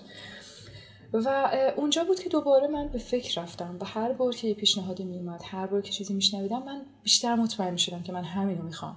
و این اونجایی که من می‌خوام باشم و ترکیب خدا رو شکر همه جور خوب بود. مدیرم فوق العاده بود من با مسئله خود خیرشون بده واقعا من همیشه دعاشون می‌کنم که هر جا هستن مسیرشون هموار باشه و همیشه راه برای ایده هایی که دارن باز باشه و آدم ها فکرشون باشون همگرا بشه که بتونن به سمت اون اهدافی که دارن برن. من هیچ موقع پیش ایشون احساس مدیر کارمندی نکردم. احساس مثلا هم گذاری داشتم. احساس شراکت احساس اینکه تو در خلق یک چیزی شریکی و اختیار داری و استقلال داری. و اصلا مدل اینطوری نبود که مثلا چارچوبی وجود داشته باشه به من تحمیل بشه. همیشه نظرم پرسیده می‌شد همیشه پیشنهاداتم در نظر گرفته می‌شد. نمیگم همیشه باهاش موافقت می‌شد. ولی من همیشه یک رأی داشتم که می‌تونستم ازش استفاده بکنم و خب این برای من خیلی ارزنده بود. این همون اتفاقی بود که من با دکتر سپهری در خیلی سبز هم تجربه کرده بودم. دکتر سپهری هم همچین روحیه‌ای داشت. و خب این خیلی فضا رو برای من ایجاد کرد. ترکیب تیممون رو دوست داشتم. و خب چه باید از اونجا می‌رفتم؟ خیلی خیلی همه چیز خوب بود. تنها چیزی که خوب نبود این بود که من هر سال یه پرونده برام باز بود. کنکور بدم یا ندم؟ کنکور ارشد بدم یا ندم؟ چون بعد از اون داستان و خب چند وقت که بعدش با خانواده هی صحبت کردیم من هی دلایلمو بازگو کردم هی تلاش کردم همدلی بیشتر ایجاد بشه خب گزینه دیگه گوشتن رو می‌زنم. گفتن که خب باش کنکور علوم انسانی بده. ادامه تحصیل تو حوزه علوم انسانی ببر جلو. مگه چی میشه؟ خب برو تو اشکال نداره تغییرش خب و من باز اینجوری بودم که خدای من برم سراغ درس این کار زمین میمونه چیکار کنم؟ خلاصه در سال 96 این مقاومت من شکست. و اون موقع دیگه کنکور اومده بود اردی بهشت. و من اردی بهشت کنکور ارشد رو دادم ارشد کارآفرینی رو یعنی ارشد مدیریت کسب و کار رو عملا که می‌خواستم کارآفرینی قبول بشم که سه ماه بعدش هم نتایج اومد و کارآفرینی قبول شدم دانشگاه تهران. چه خوب. و آره. و بعد. چی انتظار داشتین؟ چطور بود دانشگاه؟ والا انتظار داشتم که یه کنکوری بدم که داده باشم واقعیتش رو بگم. و با هر دانشی که به دست آورده بودم تو کار رفتم توی کلا رفتم سر کنکور و فهم با یکی از دوستانم رفته بودیم کتاب بگیریم. بعد من یادم که یه دونه کتاب ریاضی رو قرض گرفتم. یه دونه کتابم خریدم. فکر کنم مدیریت از دیدگاه اسلام بود. گفتم این نمی‌دونم دقیقا می‌خواد چی بگه. اینو بخریم ببینیم چی میگه. بعد یادم که فرصت نشد اینا رو درست بخونم مثلا نگاهشون کنم و اینا. کار نداریم. حالا اگه فرصت داشتین از شب کنکورم هم براتون میگم که من اصلا تهران نبودم. اونم خیلی اتفاق خاصی بود. ولی وارد دانشگاه که شدم خب خدا رو شکر که تونستم قبول بشم. یک بخشش شانس یک بخشش اون مطالعه هایی که تو طول این مدت تو شتاب دهنده داشتم اون background مدیریتی که تونسته بودم برای خودم بچینم بعد از مهندسی خب خیلی کمک کرد. تو دانشگاه من چیزی رو خیلی خوب متوجه شدم. اونم اینه که برای آدمی مثل من یادگیری توی کار خیلی خیلی بیشتر بوده. تا اینکه بیاد آکادمیک به موضوعی مثل کارآفرینی برسه. از این طرفی هم با موضوع کارآفرینی از جنس مقاله های آکادمیک بیشتر درگیر شدم و متوجه شدم که مثلا چه جاهایی چه مرور ادبیاتی داریم چه جاهایی چه action research های انجام شده و اصلا بیشترم خوشم اومد. گفتم که چقدر خوب که به این داستان به عنوان یک مثلا science داره نگاه میشه به عنوان یک علم. و صرفا یک سری تجربه مثلا به هم ریخته کنار هم نیست. این قسمتش تو دانشگاه خیلی جذاب بود و خب این شکلی. بعد خب دانشگاه من خوب بود خدا شد بسیار خوب بسیار خوب. خیلی خوب. حالا البته فکر کنیم وسط سری چیزا جا انداختیم کار رفته برمیگردیم بهشون ولی یه چیز رو مثلا به طور مشخص می‌خوام ازتون بپرسم. شما یک دانشگاه خوب درس خوندین بله. بعد اینکه تجربه این رو داشتید که کار کنید در کنارش بله. بعدش هم باز دوباره برای ارشد یه چیزی غیر از داشته مهندسی خوندید و اینا می‌خوام با همین چیزهایی که الان توی ذهنتون هست فرض کنید دست شماست به سیلابس درسی رشته های مهندسی حالا فقط همین مثلا رشته های مهندسی رو مثلا می‌خوام بگم می‌خوان یه چیزی اضافه کنید یک درسی اضافه کنید توی این مسیری که اومدید یا کم کنید خب؟ فرض کنید بهتون میگن ماکسیموم می‌تونید سه تا درس اضافه کنید. چی اضافه می‌کنید؟ چی جاش خالیه به نظر شما؟ فکر می‌کنم یه قسمتی اضافه می‌کنم که اسم جاب شادوینگ یعنی اصطلاح هم اینه که تو بری و مثل یک سایه با یک نفر یک روز دو روز یک هفته در ارتباط باشی. در محیط کارش بفهمی که سبک کاری اون آدم چیه چه اتفاقاتی براش میفته job shadowing رو اضافه می‌کنم شما هر هفته بتونید یه نفر فالو کنی. امروز بری مثلا ببینی که کارشناس آموزش تو دانشگاه چجوری روزش. بعد یه روز دیگه بری ببینی مثلا فراش مدرسه بغل دستی چه شکلیه. یه روز دیگه بری ببینی فلان مهندسه که مثلا software engineer مهندس نرم افزار اون چه شکلیه؟ 17 ساعت پای لپتاپش مثلا. تجربه رو از نزدیک ببینی. ببینی اون آدم آره. چی رو تجربه ببینی آره. اسمش کارآموزی نیست چون تو قرار کارآموزی بکنی. فقط قرار به تماشا کنی. سکوت بکنی یادداشت برداری بکنی مشاهدات و تماشا بکنی. فکر کنم اینو بهشون یاد میدم. یه واحد دیگه اگه بخوام یاد بدم مشاهده کردن و شنیدن. اینو بهشون یاد میدم. بازم این درس لازمه. ما اکثرمون مشاهده نمی‌کنیم. ما نمی‌تونیم درست ببینیم. و اون دیدن برای ما یادگیری نداره. مثلا دارم میگم من توی خیلی سبز خیلی تلاش می‌کردم درست ببینم. مثلا یک از چیزایی که اونجا دیدم و خیلی بهم به یاد داد این بود که اون انتشارات اسمش بود سبز. انتشارات سبز. بعد سال 88 شد. خب من اونجا بودم دیگه. اون داستانا پیش اومد. بعد به این دوستان اجازه چاپ بنر رو تبلیغات تلویزیونی نمی‌دادن. گفتن چون شما انتشارات سبزی. بعد در یک حرکت تاکتیکی دوستان اسمشون کردن انتشارات خیلی سبز. بعد درست شد.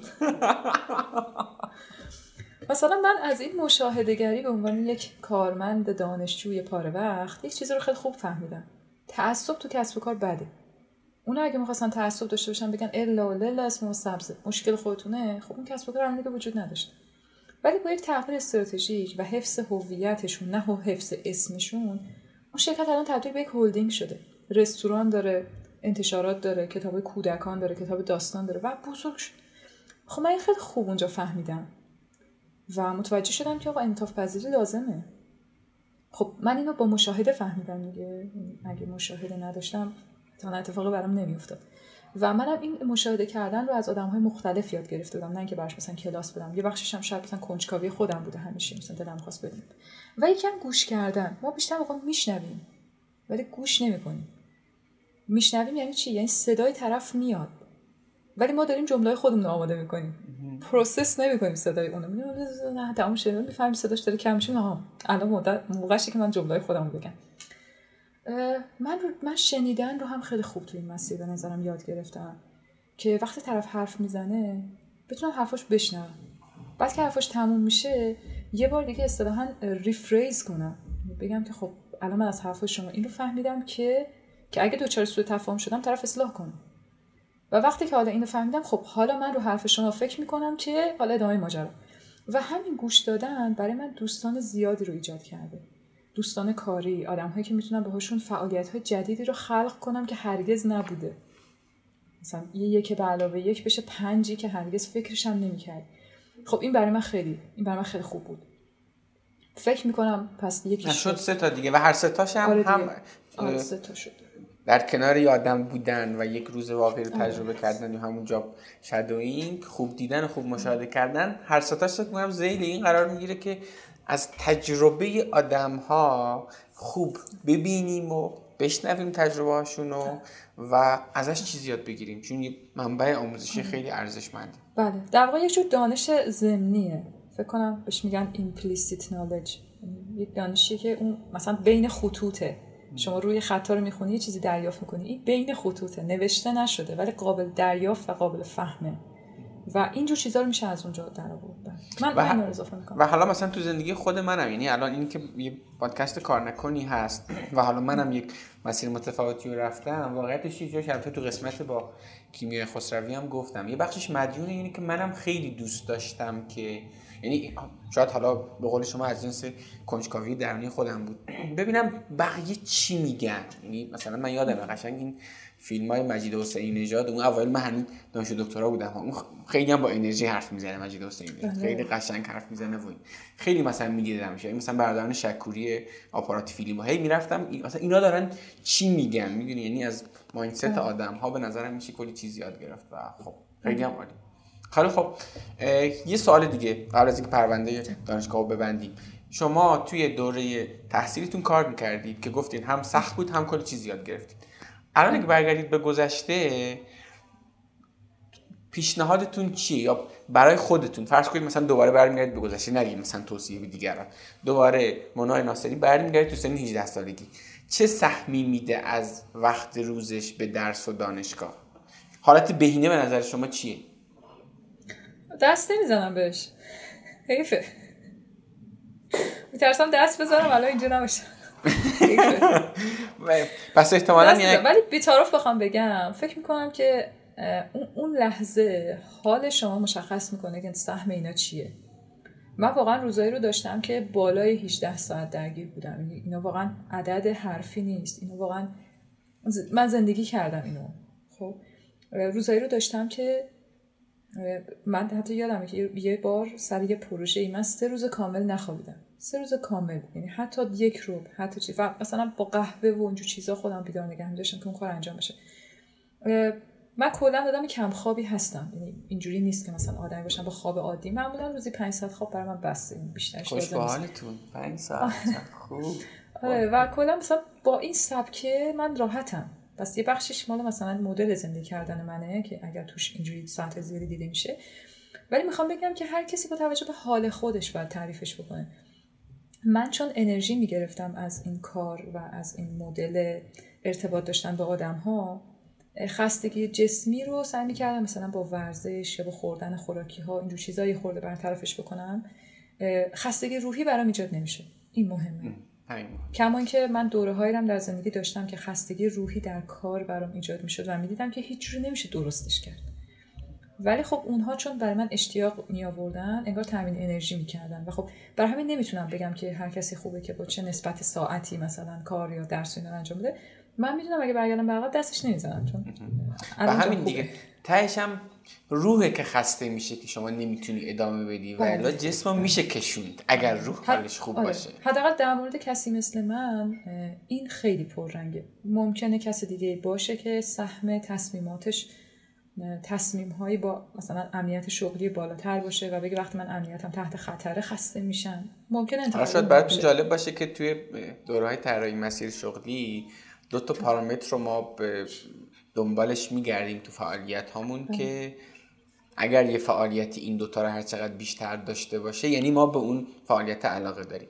یکیش احساس فلوه اینی که شما مثلا گذر زمان رو احساس نکنی و دومیش همینی که حتی اگه اون کار به لحاظ جسمی شما رو خسته می‌کنه به لحاظ روحی بهت انرژی بده. یعنی مثلا من 8 ساعت میرم سر کلاس صبح تا عصر خب خیلی فرند خسته کننده یه دیگه. ولی بله. بعدش مثل جنازم به لحاظ جسمی. ولی حال روحیم خوبه. یعنی الان کلی مثلا باز می‌تونم حرف بزنم اگر که چیز کنیم این خیلی چیز خوبی بود گفت بسیار خوب. قبل از اینکه برسیم به شروع داستان بانا شما یه تجربه شغلی دیگه هم داشتید فکر کنم دیگه تو مجموعه رهنما. اونم یه توضیح بدید تا حالا بریم سراغ این که اصلا داستان بانا چیه و از کجا شروع بله حتما.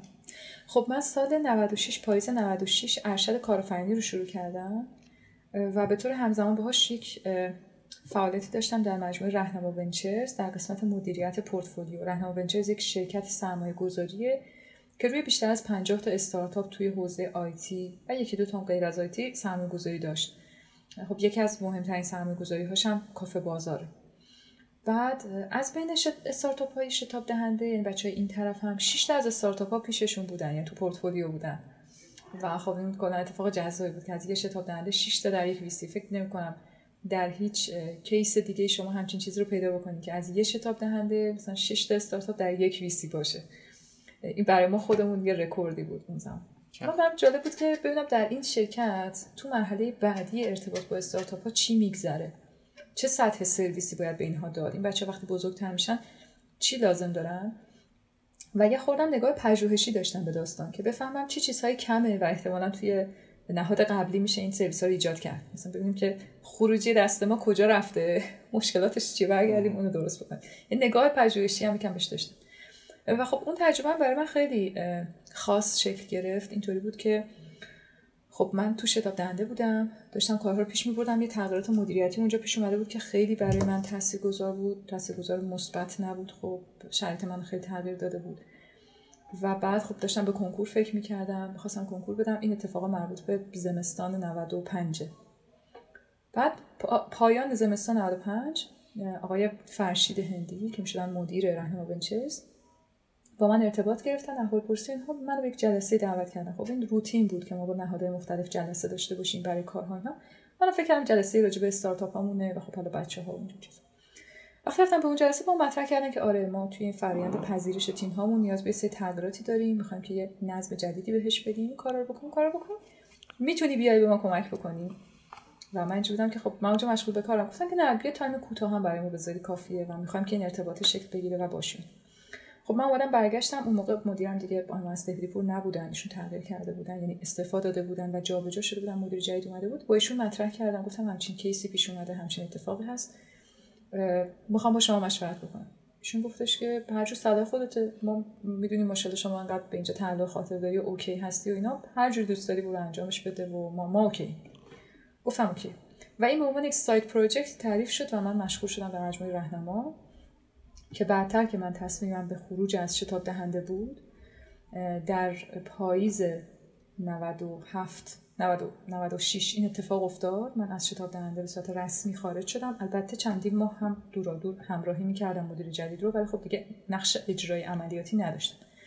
و بعد یه کمی کارم توی راهنما پررنگتر شد. میگم یه کمی چون من همیشه در راهنما پاره وقت بودم و اتفاقا یکی از دغدغه‌هایی که اونا نسبت من داشتن این بود که تمام وقتش نمی‌کنی تو.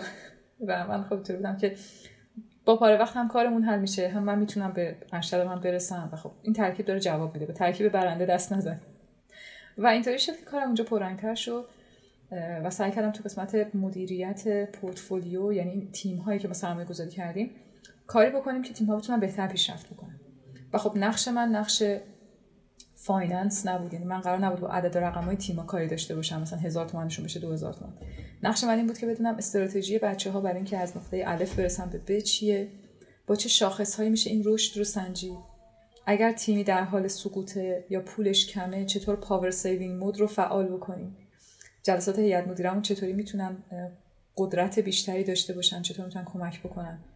و احتمالا سرویسی مثل شبکه سازی رو چطوری می‌تونیم برای تیم‌ها داشته باشیم؟ اینا چیزایی بود که من تو مدت حضورم در راهنما روش تمرکز کردم. خب خدا رو شکر نتایج خوبی هم داشتیم. خب برای خودم هم راضی کننده بود اون تجربه. و خب. این اونجایی بود که چرخه کامل می‌شد دیگه. از مرحله شروع کارآفرینی انگیزه هاش بعد انتخاب ایده تیم سازی بعد اومدن به شتاب دهنده ایجاد محصول بعد سرمایه گذاری گرفتن و اسکیل اپ کردن. در واقع انگار شبیه یه فیلم سینمایی. من این شانس رو داشتم که قسمت های مختلف اینو ببینم و ببینم تاش چه شکلی میشه. چه خوب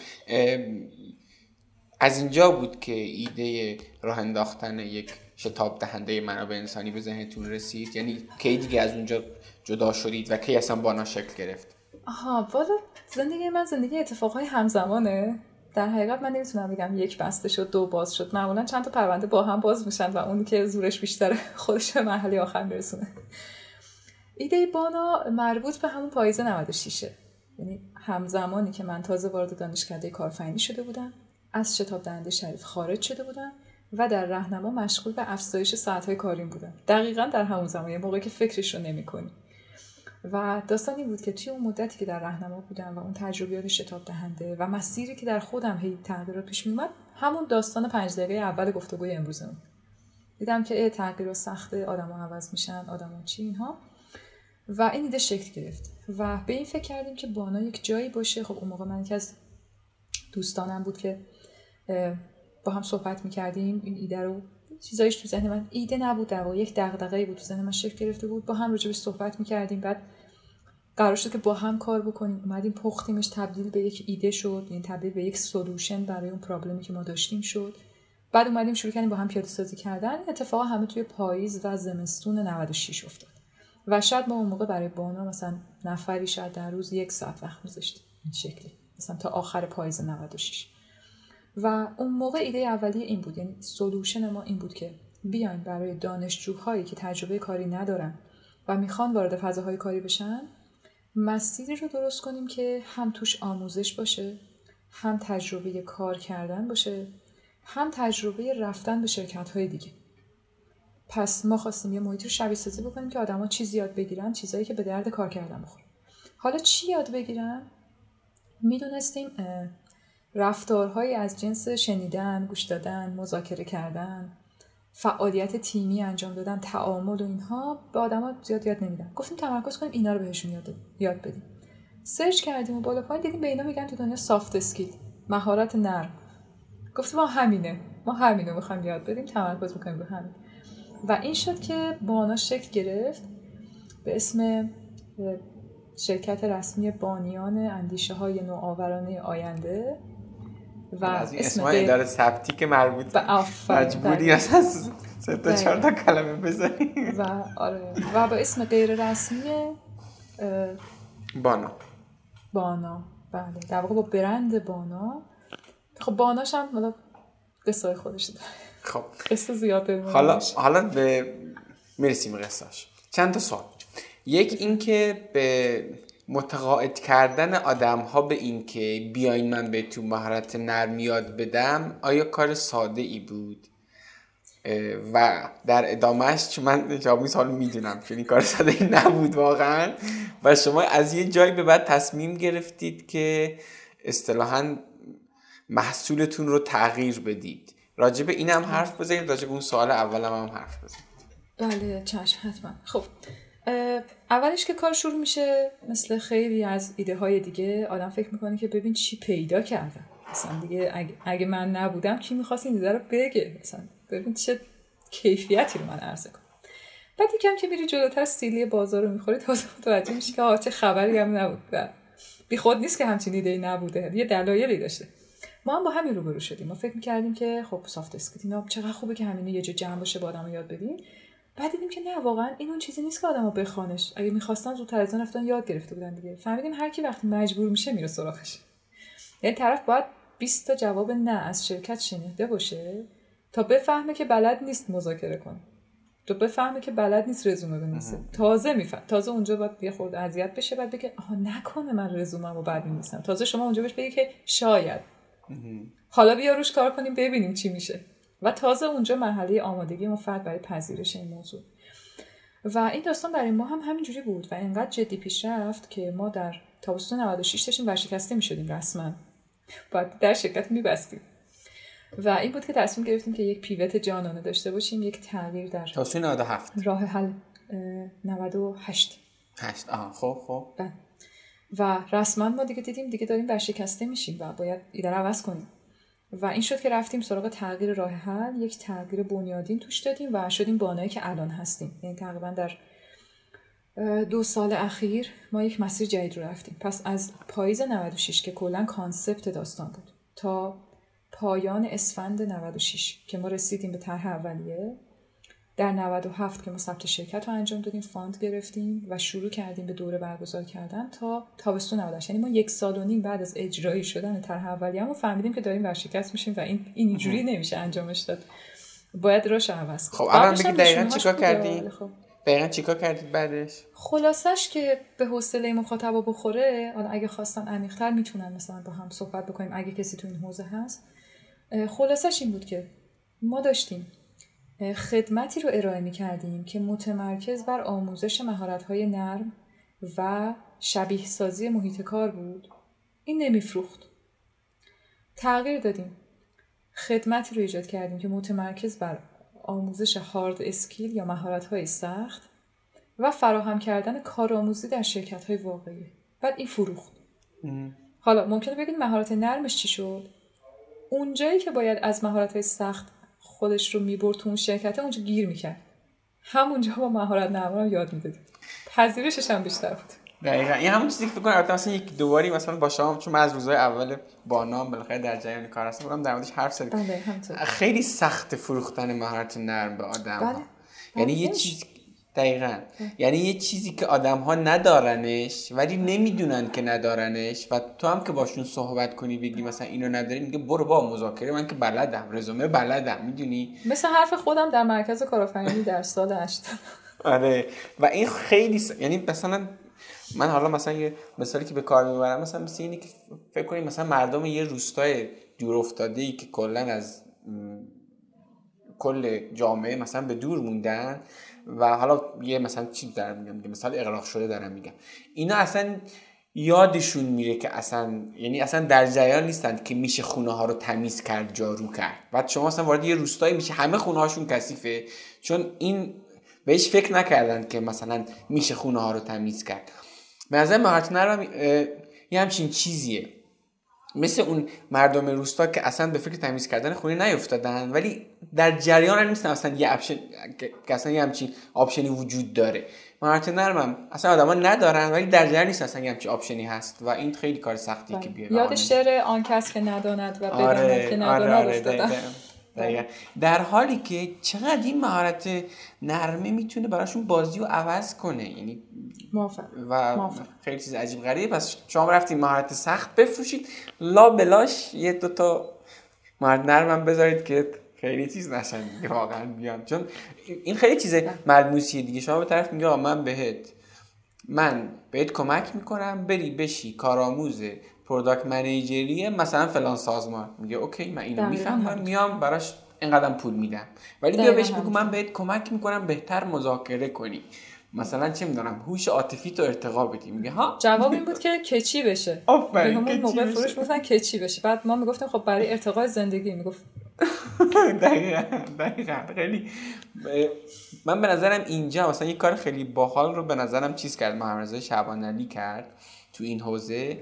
من فکر می‌کنم توی این حوزه کسی که می‌خواد آموزش بده آدم ها به این آموزش نیاز دارن ولی باور ندارن که نیاز دارن. همون حرفایی که گفتیم. ولی اگر به یک آدم اعتماد کنن حالا حرفاشو گوش میدن. یعنی اینجا به نظرم یه پدیده به اسم برند شخصی می‌تونه خیلی تاثیرگذار باشه. بله حرفتون قبول دارم. بله ایشون خیلی خلاقانه این کارو پیش بردن خیلی آدمو کمک کردن. من خودم از دوراشون استفاده کردم. دقیقاً. الان شما دیگه مثلا محمد شعبانی رو می‌شناسی و قبولش داری. حالا میاد بهت عزت نفس یاد میده گوش میدی. مذاکره میده گوش میدی. تا قبلش که بیاد بهت بگه آقا یه چیز داریم به اسم عزت نفس و فلان میگه برو بابا اصلا اینا چی اصلا که چی بشه. ولی چون مرزا شبانری میگه گوش میدی. یعنی اینجا کی بله. میگه هم خیلی مهمه واقعا. بله بله حرفتون درسته. قبول دارم. این سیستم اینطوری کار می‌کنه. آره واقعا. یعنی هرچند بخوای یه جور دیگه کار کنه کار نمی‌کنه. واقعا. فکر می‌کنم شما دیگه حسابی این قشنگ با پوست و گوشت و همه وجودتون درک کردین. واقعا یه جور آره دیگه کار و واقعا اصلا مشاهده گری رو یه جور دیگه تجربه کردیم راجع به بازار.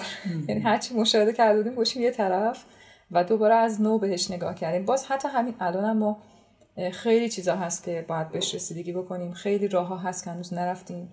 یعنی می‌خوام بگم راه اینطوری نیست که به یه نقطه ای رسیده باشه بگیم خب ما دیگه الان همه چیزو فهمیدیم همه چیزو می‌دونیم دیگه بریم جلو. نه واقعا هر روزش یک چیز جدید داره. ولی خب می‌خوام بگم که اون مشاهدهگری خیلی داره بهمون کمک می‌کنه. اگر اون نبود شاید الان با یک شرکت ورشکسته منحل شده بود و من احتمالا الان در یک شرکت دیگه مشغول به کار بودم. شاید رضایت داشتم شاید نداشتم. نمی‌دونم.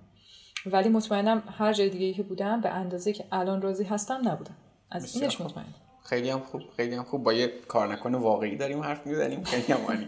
خب حالا سوال اینه که ما از کجا بفهمیم که باید ادامه بدیم یا باید وایستیم؟ به دلتون مراجعه کنیم. عقلتون خاموش کنیم. جواب ساده اینه. فکر می‌کنم اگه شما آدمی باشید که بخواید وارد مسیر کار بانا رو من یک یک یک مسیر کارآفرینانه می‌بینم. با یک استارتاپ شاید نباشه به معنی استارتاپ که بخواد سریع اسکیل بکنه اینها. ولی قطعا یک فعالیت کارآفرینانه است. شما وقتی می‌خواین وارد مسیر کارآفرینی بشین عقل شما نیست که به شما کمک می‌کنه. عقل و منطق کمکی نمی‌کنه. این پشن اشتیاق درون شماست. این ندای دل شماست که به شما میگه کدوم سمتی بریم و اگر شما فقط با عقل و منطق وارد شده باشین به محض اینکه کسب و کار سود نده خارج میشین. خب چه بی‌معنی این همه دارم تلاش می‌کنم. مثلا ماهی 3 میلیون گیرم میاد خب می‌رفتم فلان جا 17 میلیون حقوقم بود. برای چی باید این کار بکنم؟ پس می‌خوام بگم که این راه راه دله. نمی‌خوام احساسی صحبت کنم می‌خوام جادوش رو بگم. و اون جوابی که بچه ها اکثرشون دنبالش میگردن خود منم همیشه وقت می‌رفتم مصاحبه با کارآفرین ها دنبالش میگشتم. گفتم مثلا شما از کجا فهمیدین که باید مثلا شرکت رو ادامه بدین؟ بالاخره اونام دچار بحران هایی شده بودن. اون موقع خیلی هاشون می‌گفتن که به حرف دلم گوش کردم من خیلی نمیفهمیدم منظورشون چیه. ولی در بانا این شانس رو خدا به من داد که من حسش کنم که یعنی چی وقتی میگی با دلت انجامش بده. خب ما برای بانا من به شخص هزینه زیاد دادم. ریالیش رو می‌ذاریم کنار. مهمترین اون هزینه ها وقتم بوده وقتی که می‌تونستم در زندگی خودم فعالیت های دیگه رو داشته باشم این وقت رو اختصاص دادم به بانا و دلم خواسته که بتونم برای اون متمرکز بشم. یکیش خود انتخاب کردن بانا بود. خب من دورانی که ایده بانا اومد در موقعیت خوبی قرار داشتم. خدا رو شکر. رابطم با شتاب دنده شریف حفظ بود. درسته که از شتاب دنده خارج شده بودم اما هنوز اون شبکه رو داشتم با بچه در ارتباط بودم. در رهنما ونچرز آفرای جدی تمام وقت داشتم که می‌تونستم برم سمت تمام وقت و تیم هم مایل بود و اونجا هم مجموعه بسیار یاد دهنده و رو بود. از طرفی ارشد قبول شده بودم کارآفرینی تو دانشگاه تهران و کلی کار می‌شد اونجا انجام داد. در موقعیت خوبی بودم. چرا باید خودم به درد سر مینداختم کار دل دیگه اینجا. بله فکر می‌کنم اینه و تو احساس می‌کنی که الان وقتشه که این ونچر رو تجربه کن. یه خود توضیح میدی ببین مثلا اینکه خب اوکی به قول شما با همین مثالی که شما گفتید من اگه برم اینجا استخدام شم ما 17 تا می‌تونم حقوق بگیرم اینجا مثلا 3 تا مثلا بیشتر نمونده خب این فرآیند اگه قرار باشه مثلا ادامه پیدا کنه که خیلی عذر می‌خوام. یه چیزی از جنس دیوانگیه واقعا چرا آدم باید این داستان رو ادامه بدن؟ یعنی من با این یه خط که کار دله اجازه بدید من قانع نشم. خب چه چیزهای چه چیزهای دیگه توش هست که بله. آدم چشمشو میبنده به اون ماهی 17 بله. تومنه؟ میگه این ماهی 3 تومن آیا رمش برای دونستن این قسمت باید اکانت پریمیوم خریداری کنید معلومه حسابی یاد گرفتین اون موقع حسابی. حالا چون حالا چون شما از همکاران قبلی ما هستین دوستان ما هستین من قفل یکی و برای شما کد تخفیف 100 درصد می‌زنم. ببینید ما در کارآفرینی در دنیای آکادمیکش یک مفهومی داریم به اسم effectuation حالا با این قسمتش کار ندارم. دارم keyword اشو میگم که اگه کسی دوست داشت بین search بکنه. راجبه اینه که چطوری آدم ها می‌تونن کارآفرینی رو انجام بدن و به چه سبک های تقسیم میشه یک مدل راه اندازیش همون effectuation حالا میگه که ایده از کجا میاد و آدمو چجوری میرن وارد مسیر بشن تو این نظریه افکچویشن یه جا هست اشاره می‌کنه که آدم ها آدم های کارآفرین یک پارامتری براشون وجود داره به اسم affordable loss ضرر قابل تحمل. و توضیح میده که تصمیم هایی که کارآفرین ها می‌گیرن به صورت علمی خیلی به این ضرر قابل تحمل بستگی داره. به خاطر همین ممکن از نگاه شما اون تصمیم منطقی نباشه اما از نگاه ایشون اتفاقا منطقیه. حالا مثال می‌زنم. مثلا شما فرض کنید که یک میلیون تومن پول تو کیفتون مثلا دارین. میرین مغازه همچی دور می‌زنید یه جنسی اومده مثلا 50 هزار تومن شما نمیشناسیدش. میگید حالا میخرمش. چی میشه مثلا؟ فرض کنید مثلا یک کرم دسته مثلا. حالا میخرمش فوقش مثلا بد در میاد دیگه. ولی حالا فرض کنید تو کیفتون 50 هزار تومن هست. حالا که با اون کرم 50 تومن روبرو میشین اون دیگه همه دارایی شما رو می‌خواد به خودش اختصاص بده یا ولم اصلا کرم نمی‌خواستم که. می‌خواستم چیزی که بخرم برگردم خونه. این درباره کارآفرین ها هم صادقه. وقتی ما مثلا داریم راجع به کسی صحبت می‌کنیم که توانایی درآوردن 17 میلیون تومان پول رو در یک شرکت داره اما میاد به حقوق 3 تومانی قانع میشه باید ببینیم اون آدم در چه کانتکستی هست. این آدم آدمیه که حقوق 17 رو هم تجربه کرده چشم دل سیر شده برگشته حالا به سه قانه یا آدمیه که توهم داره فکر می‌کنه 17 تومن میارزه و حالا که سه تومنه هر روز خودش رو مقایسه می‌کنه میگه دوباره این ما هم 14 تومن ضرر کرده. لعنت به کارآفرینی. پس ما با این دوتا جبهه روبرویم من میگم این تصمیم برای کسی که دوراش رو زده پولاش رو درآورده حداقل نیازهاش رو برآورده کرده و یک پشتوانه حداقلی رو داره این یک تصمیم منطقیه. این ضرر برای او قابل تحمله چون به فکر آینده درخشان کاره. درست الان حقوق سه تومنه. ولی سه سال دیگه سهامی که داره انقدر میارزه که جبران تمام این 17 تومنهای نگرفتش رو بکنه. پس چیکار می‌کنیم؟ در واقع داریم در کارآفرینی افق آدم ها رو طولانی تر می‌کنیم. یعنی من مناسبی به جای اینکه افق دیدم یک ماهه باشه بگم ببین دوباره این ماه به جای اینکه 17 تومن بگیرم 3 تومن لعنت به من و تصمیم هام. میام افق 5 ساله می‌کنم. میگم اگه در 5 سال آینده 12 ماه وجود داشته باشه در هر سال 60 ماه بوده که من می‌تونم توش پول در بیارم. 60 تا 20 تومن اگه من حقوق می‌گرفتم میشه یک میلیارد و 200 تومن. خب آیا در 5 سال آینده شرکت من می‌تونه یک شرکت سه میلیاردی باشه؟ اگر بله من بردم. یه دو تا چهار کاملا منطقی. اینو دیگه قبول می‌کنم و حل این این نسخه پریمیومی بود که خواستم براتون بگم. بسیار خوب. خیلی هم خوب و که من فکر می‌کنم که یک بخش نگفته هم وجود داره. اونم اون که فکر می‌کنم این خیلی به اون کار دل رب داره اینی که آدم چه ارزش غیر مادی داره خلق می‌کنه. فکر می‌کنم با شناختی بله، از شما دارم آره, آره این مثلا داخل محاسباتتون من خودم آره من خودم خدا رو شاهد می‌گیرم که تا لحظه الان خدا رو شاهد می‌گیرم که تا لحظه الان که روی کاغذ اینو نوشتم هرگز این رو اینطور محاسبه نکرد. هیچ وقت اصلا فایلش برام اینطوری باز نبوده. اینجوری بودم که دوستش دارم انجامش میدیم و خدا شکر چون همیشه به اندازه نیازم پول داشتم. و آدمی هستم که زیاده خواه نیستم تو زندگیم و قانعم نسبت به چیزایی که می‌تونم داشته باشم برام افوردبل بوده. یعنی ضررهایی که در مسیر کردم برام افوردبل بوده. و خب اون ویژنه برام خیلی پررنگ بوده که بتونم انجامش بدم و برسم من فکر می‌کنم اتفاقا این نوع نگاه کردن و این نوع تصمیم گرفتن یه جور میانبر زدن حتی. از این زاویه‌ای که من می‌خوام بگم.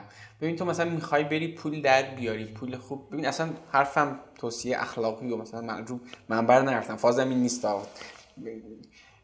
فقط می‌خوام بگم اگه آدم حتی می‌خواد حال خوب خودش رو بیشینه کنه تو توی معادله میگی من پول بیشتری به دست میارم. ولو اینکه تو این فرایند خب حالم مثلا خیلی هم خوب نباشه ولی پول بیشتری به دست میارم. با اون پوله بعد میرم حال خوب بر خودم می‌سازم. خب؟ یعنی مثلا داریم اینجوری بهش نگاه می‌کنی.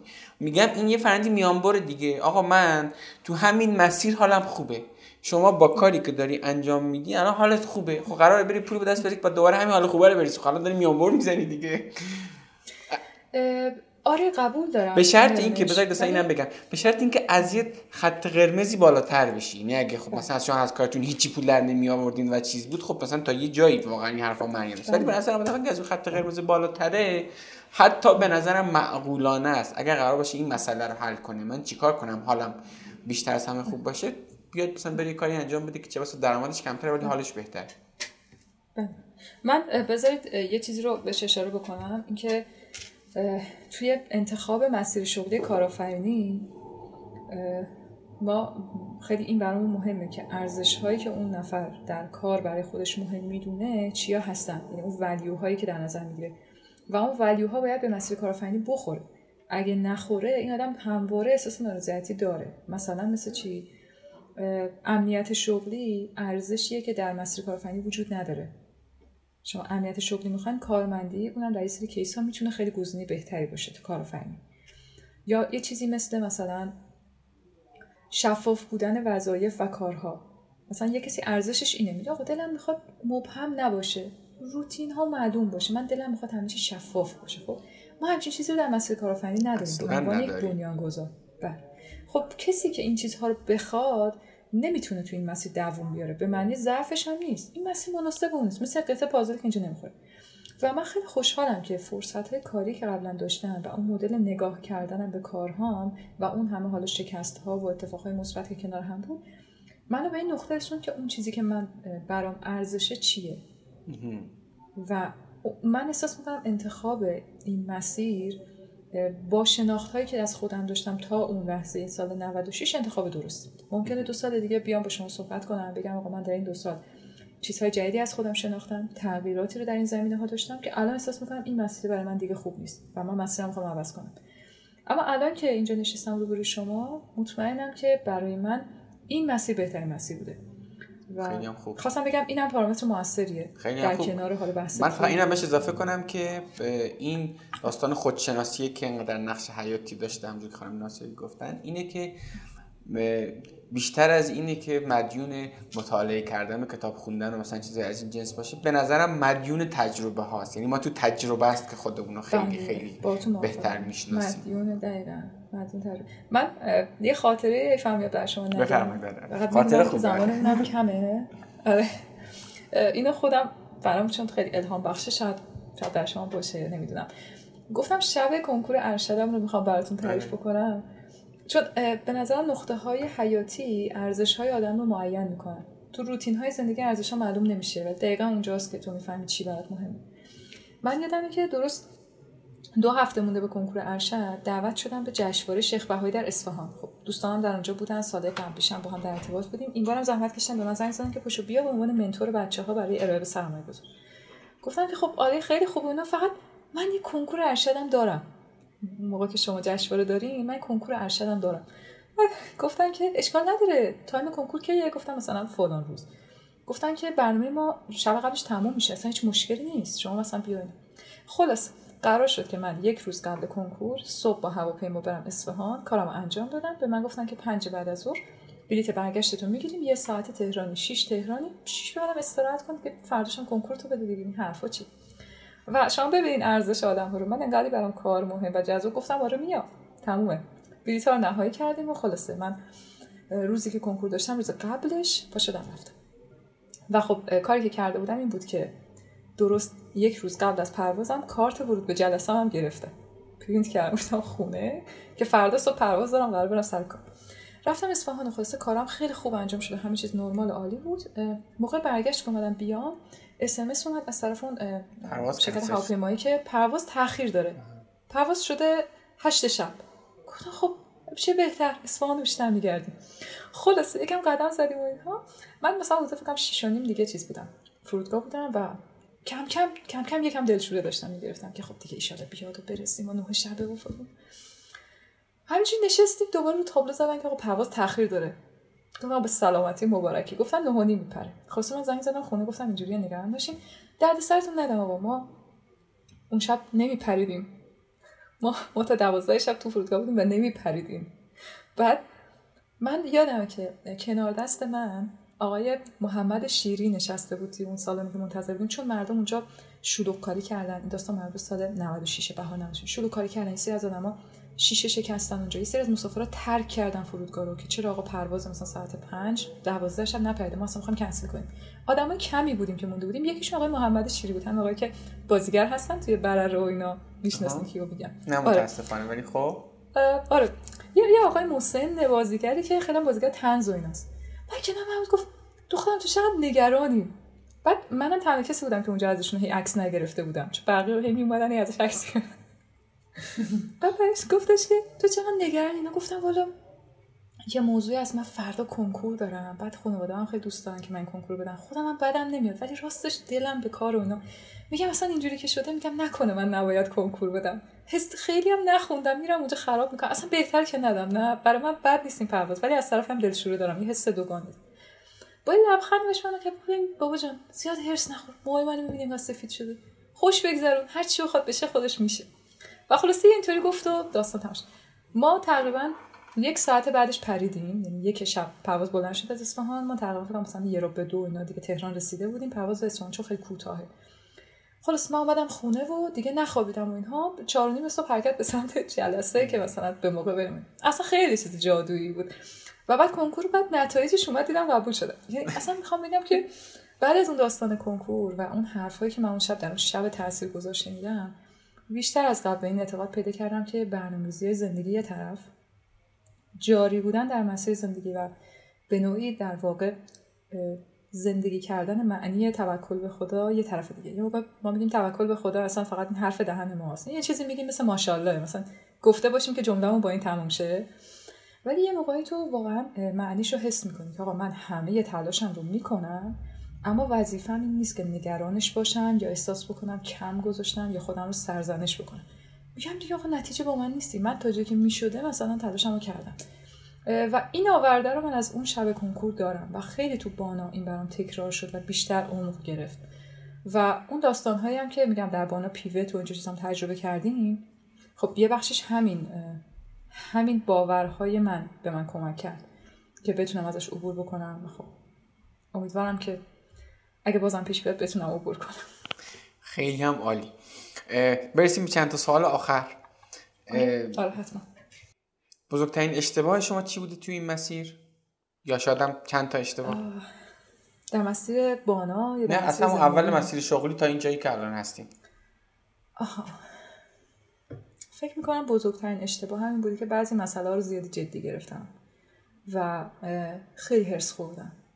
من در ظاهرم همیشه ظاهریه که سعی می‌کنم قسمت های مثبت مسیرم و زندگیم رو ابراز کنم و قسمت هایی که ناراحت کننده است یا تلخ اینها رو برای خودم نگه دارم.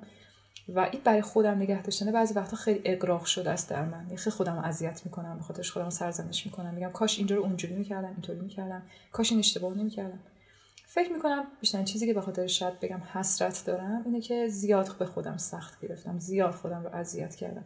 اذیت نه از جنبه مدل کار کردن خود. از این جنبه که زیاد از خودم انتظار داشتم. به عنوان یه انسان من هم حق داشتم اشتباه بکنم. من هم حق داشتم خیلی چیزا رو ندونم. قرار نبود که مثلا من دایره المعارف باشم که. این باید این به عنوان حق خودم میپذیرفتم. در صورتی که این کارو نکردم. هنوز هم خیلی جاها اخلاقم اینطوری هست. نسبت به خودم نسبت دیگران نه. ولی فکر می‌کنم اگر یه چیز باشه که برگردم به عقب بخوام واقعا روش وقت بذارم و درستش بکنم دقیقا همینه که باور کنم و یاد بگیرم که من هم یک انسانم و امکان اشتباه دارم. و خودم ببخشم. و خودم ببخشم. آقا okay من الان تو این بله. جلسه رفتم. خوب نبودم. اشتباه کردم. این گفتگوی بله. درونیه بره به این سمت که آقا okay تو اشتباه کردی. ده تا جلسه هم بله. رفتی خوب بود. این یکی رو گند زدی فدا سره من به نظر این گفتگو درونی اگر چون آخه من این داستانو دارم ها یعنی هی سعی می‌کنم با خودم صحبت کنم. پس می‌دونین چیه داستانش ولی این که آدم واقعا همین که البته الان خیلی بهتر شده نسبت گذشته. این که آدم خودش رو ببخشه خیلی خوبه چون بعد می‌تونه از اونجا به بعدش تازه خوب عمل کنه. ولی اونجوری بله. هی همجوری به خودش داره فشار میاره خب بله. سه تا ویژگی خوب شما یا سه تا مهارتی که توی این مسیر بهتون خیلی کمک کرده؟ الان من خودم تعریف کنم یعنی؟ آره بدون داستان تواضع و این حرفا سه تا چیز خوب مثلا. کار سختی ازم خواستیم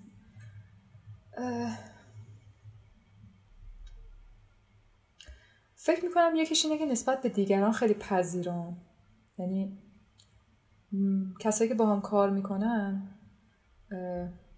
می‌تونن راحت کنارم اشتباه بکنن. من پذیرام من عبور می‌کنم. اینجور نیست نادیده بگیرم و ولی عبور می‌کنم. یعنی با همین چون که با هم تجربهش می‌کنیم درستش می‌کنیم. و خب مثلا فکر می‌کنم ویژگی خوبی باشه. فکر کنم دومیش اینه که یه جایی خیلی کل شرقم و کوتاه نمیام. از نظر خودم خوبه چون می‌تونه من رو وارد مسیرهایی بکنه که تا قبل از اون مثلا مثل برف پا نخورده است. کسی از اون مسیر نرفته. و وقتی انجامش میدم به نتیجه می‌رسه خب خیلی تاثیرش مثبت میشه برای همه. ای این شد. و اگه من اون موقع مثلا اون پافشاری رو نمی‌کردم و هرگز نمی‌شد و جزو راه های نرفته دنیا مثلا باقی میموند. فکر کنم این باشه. و فکر کنم سومیش اینه که من خیلی اهل نوشتنم. من تجربه هامو می نویسم چیزایی که من رو تحت تاثیر قرار دادن می نویسم و معمولا بعد از یه مدت خوبی مثلا یه سال دو سال بعدش میشینم می‌خونم. خوشم میاد مثلا خوشم میاد الان بشینم متنایی که مثلا سال 96 نوشتم و بخونم. بعد تو خوندن اینها یک یک پترن هایی رو شناسایی می‌کنم یه الگوهای شناسایی ای من معمولا اینجور موقعیت اینجوری رفتار می‌کنم. فکر می‌کنم این به من کمک کرده که یه جاهایی مثل یه هوش یه الگوریتم هوش مصنوعی بتونم جلوی خطاهای تکرار شوندم رو بگیرم. یعنی انگار دارم یک جور نظارت می‌کنم روی کاری که انجام دادم و می‌فهمم چه خبر شده. شاید شاید به حساب خود می‌رسم قبل از اینکه به حساب من برسن. این خودم دوست دارم. به نظرم مثبته. خیلی سخته که پی خودم رو توی این شرایط بذارم. ولی خودم خیلی اخلاق رو دوست دارم در خودم. چرا از ایران نرفتین؟ چرا نمیری؟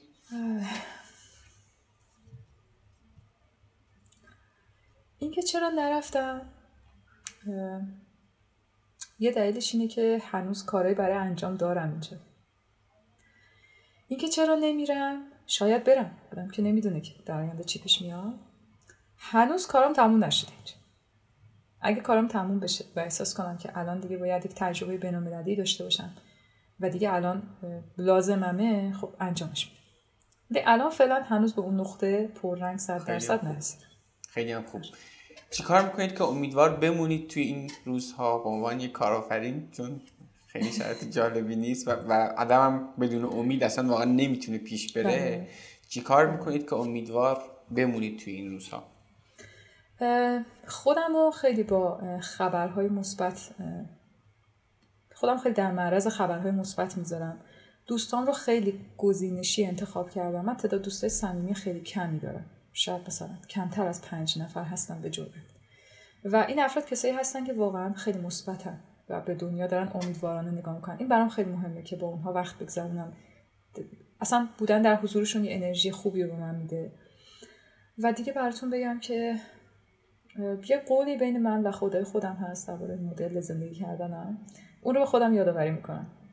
و خوشحال میشم که می‌تونم به اون قول و فدار بمونم. سعی می‌کنم با اون به خودم انرژی بدم. و دستاوردهای کاری که انجام میدم رو چون می‌بینم مثلا شما فرض کن یه هم, یه هم تیمی من دارم که وقتی باش آشنا شدم جونیوره بعد میاد با ما کار می‌کنه همزمان من از اون یاد می‌گیرم اون از ما یاد می‌گیره و بعد اون شبیه یک پرنده پر می‌زنه میره سازمان دیگه راهشو داره میچینه.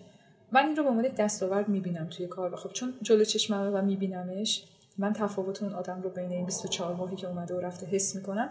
این برای من خودش یک نقطه امیده. احساس می‌کنم که کار من کاریه که تاثیرش رو گذاشته. و خب اینا امید من حفظ می‌کنم چقدر خوب. تهش قرار شما چیکار کنید؟ یعنی قرار بانا تهش قرار چیکار کنه؟ اون نقطه رویایی اون چیزی که من می‌دونم مثلا تو ذهنتون هست دیگه. یعنی آدم به همین تاثیرات بزرگ توی داره مثلا به کارش ادامه میده. تهش قرار شما چیکار کنید؟ و اصلا چرا اصلا حوزه آموزش رو انتخاب کردی؟ خیلی خوشحال میشم اگر پنجاه سال دیگه وقتی به این نقطه نگاه می‌کنم اگر موقع زنده باشم. ببینم تعدادی از مدیران بالادستی این کشور روزی مسیرشون از بانا گذر کرده. روزی که جونیور بودن روزی که در پی تغییر شغل یا تغییر رشتهشون بودن. این خیلی برام ارزشمنده. عالی. شاید رویای خیلی بزرگی باشه ولی. خیلی هم عالی ولی خیلی به نظرم حسابی ارزش داره که آدم 250 ساعت در ماه براش کار کنه 200 ساعت که و خیلی چیز ارزشمندی. من سوالام تموم شد. نکته باقی مونده که شما بگین زنده باشین. نه خیلی ممنونم از شما به خاطر این مفهوم کار نکن که راه انداختین و این یه دسته خاصی از آدم ها رو داره جدا می‌کنه. آدم هایی که توی روتین ها ممکنه دیده نشن مثلا احساس بکنیم که خب مثلا من چی می‌تونم در کنار این آدم مثلا به دست بیارم. ولی الان اینجا در کار نکن فکر می‌کنم شما به سری ارزش های دیگه ای دارین می‌پردازین. که شاید برای نسل جوان اونقدری که ما در نسل خودمون دیدیم دیده شده نباشه و براشون خیلی کمیاب باشه این داستان. خب من خیلی خوشحال میشم که به عنوان یه کسی که تلاش کرده زندگیش رو قشنگ زندگی بکنه و نقاط حسرت زیادی نداشته باشه بتونم راجع مسیرم حرف بزنم و بگم من این کارا رو کردم. و خب کار نکن بسترش بود و خب خیلی متشکرم از شما که پاش وایسادین. می‌دونم که خیلی کار سختی اصلا ساده نیست آسون نیست. مرسی که پاش وایسادین و مرسی بابت این فرصتی که به من دادین که من بیام. و اینکه امیدوارم هر کسی که این برنامه رو گوش می‌کنه در این ساعت طولانی که ما با هم صحبت کردیم اول از همه که خسته نشده باشه و دوم اینکه تصمیمش رو بگیره برای اینکه زندگیش رو اونجوری که دلش می‌خواد انجام بده تا حسرتی به دلش نمونه. فکر می‌کنم در نهایت همه ما باید کاری کنیم که به خودمون بدهکار نباشیم و شاید این مثلا همه اون چیزی باشه که باید برش تلاش بکنیم و حواسمون باشه که همزمان با این تصمیماتی که می‌گیریم نه به خودمون ضرر بزنیم نه به کسی دیگه. به نظرم این کافیه برای زندگی کردن خوب ممنون از شما. ممنون از شما بابت این گفتگوی بسیار خوب و به صورت ویژه ممنون بابت این حسن ختامی که رفتین برای این قسمت. خواهش می‌کنم. مرسی و خدا نگهدار. زنده باشین ممنون و خدا نگهدار. این قسمت پادکست رو هم شنیدید. در جریانید که کار نکن کانال یوتیوب هم داره. اگه تا حالا فقط گفتگوها رو گوش می‌دادید حالا می‌تونید ویدیو این گفتگوها رو هم توی کانال یوتیوب کار نکن ببینید. لینکش رو توی توضیحات پادکست براتون گذاشتم و البته با جستجوی خیلی ساده داخل یوتیوب می‌تونید کانال یوتیوب کار نکن رو پیدا کنید. اینستاگرام کار نکنم دریابید. اونجا با استوری کردن قسمتی که دوست داشتید می‌تونید کار نکن رو به دیگران معرفی کنید. البته یادتون نره حتما بنویسید چرا از اون قسمت خاص خوشتون اومده. ممنونم از حامیان این قسمت مجموعه های بیزیلی و علی بابا. و ممنونم از شما که کار نکن رو میشنوید. به من لطف دارید. برام کامنت می‌ذارید. حقیقتا با دیدن هر دونه از کامنت های شما من کلی کیف می‌کنم و انگیزه می‌گیرم که این راه رو ادامه بدم. دمتون گرم که کار نکن رو هم میشنوید و هم به دیگران هم معرفی می‌کنید. امیدوارم شما هم داستان کار نکن خودتون رو بسازید و یه روز شما مهمان کار نکن باشید و از داستان شما بگید.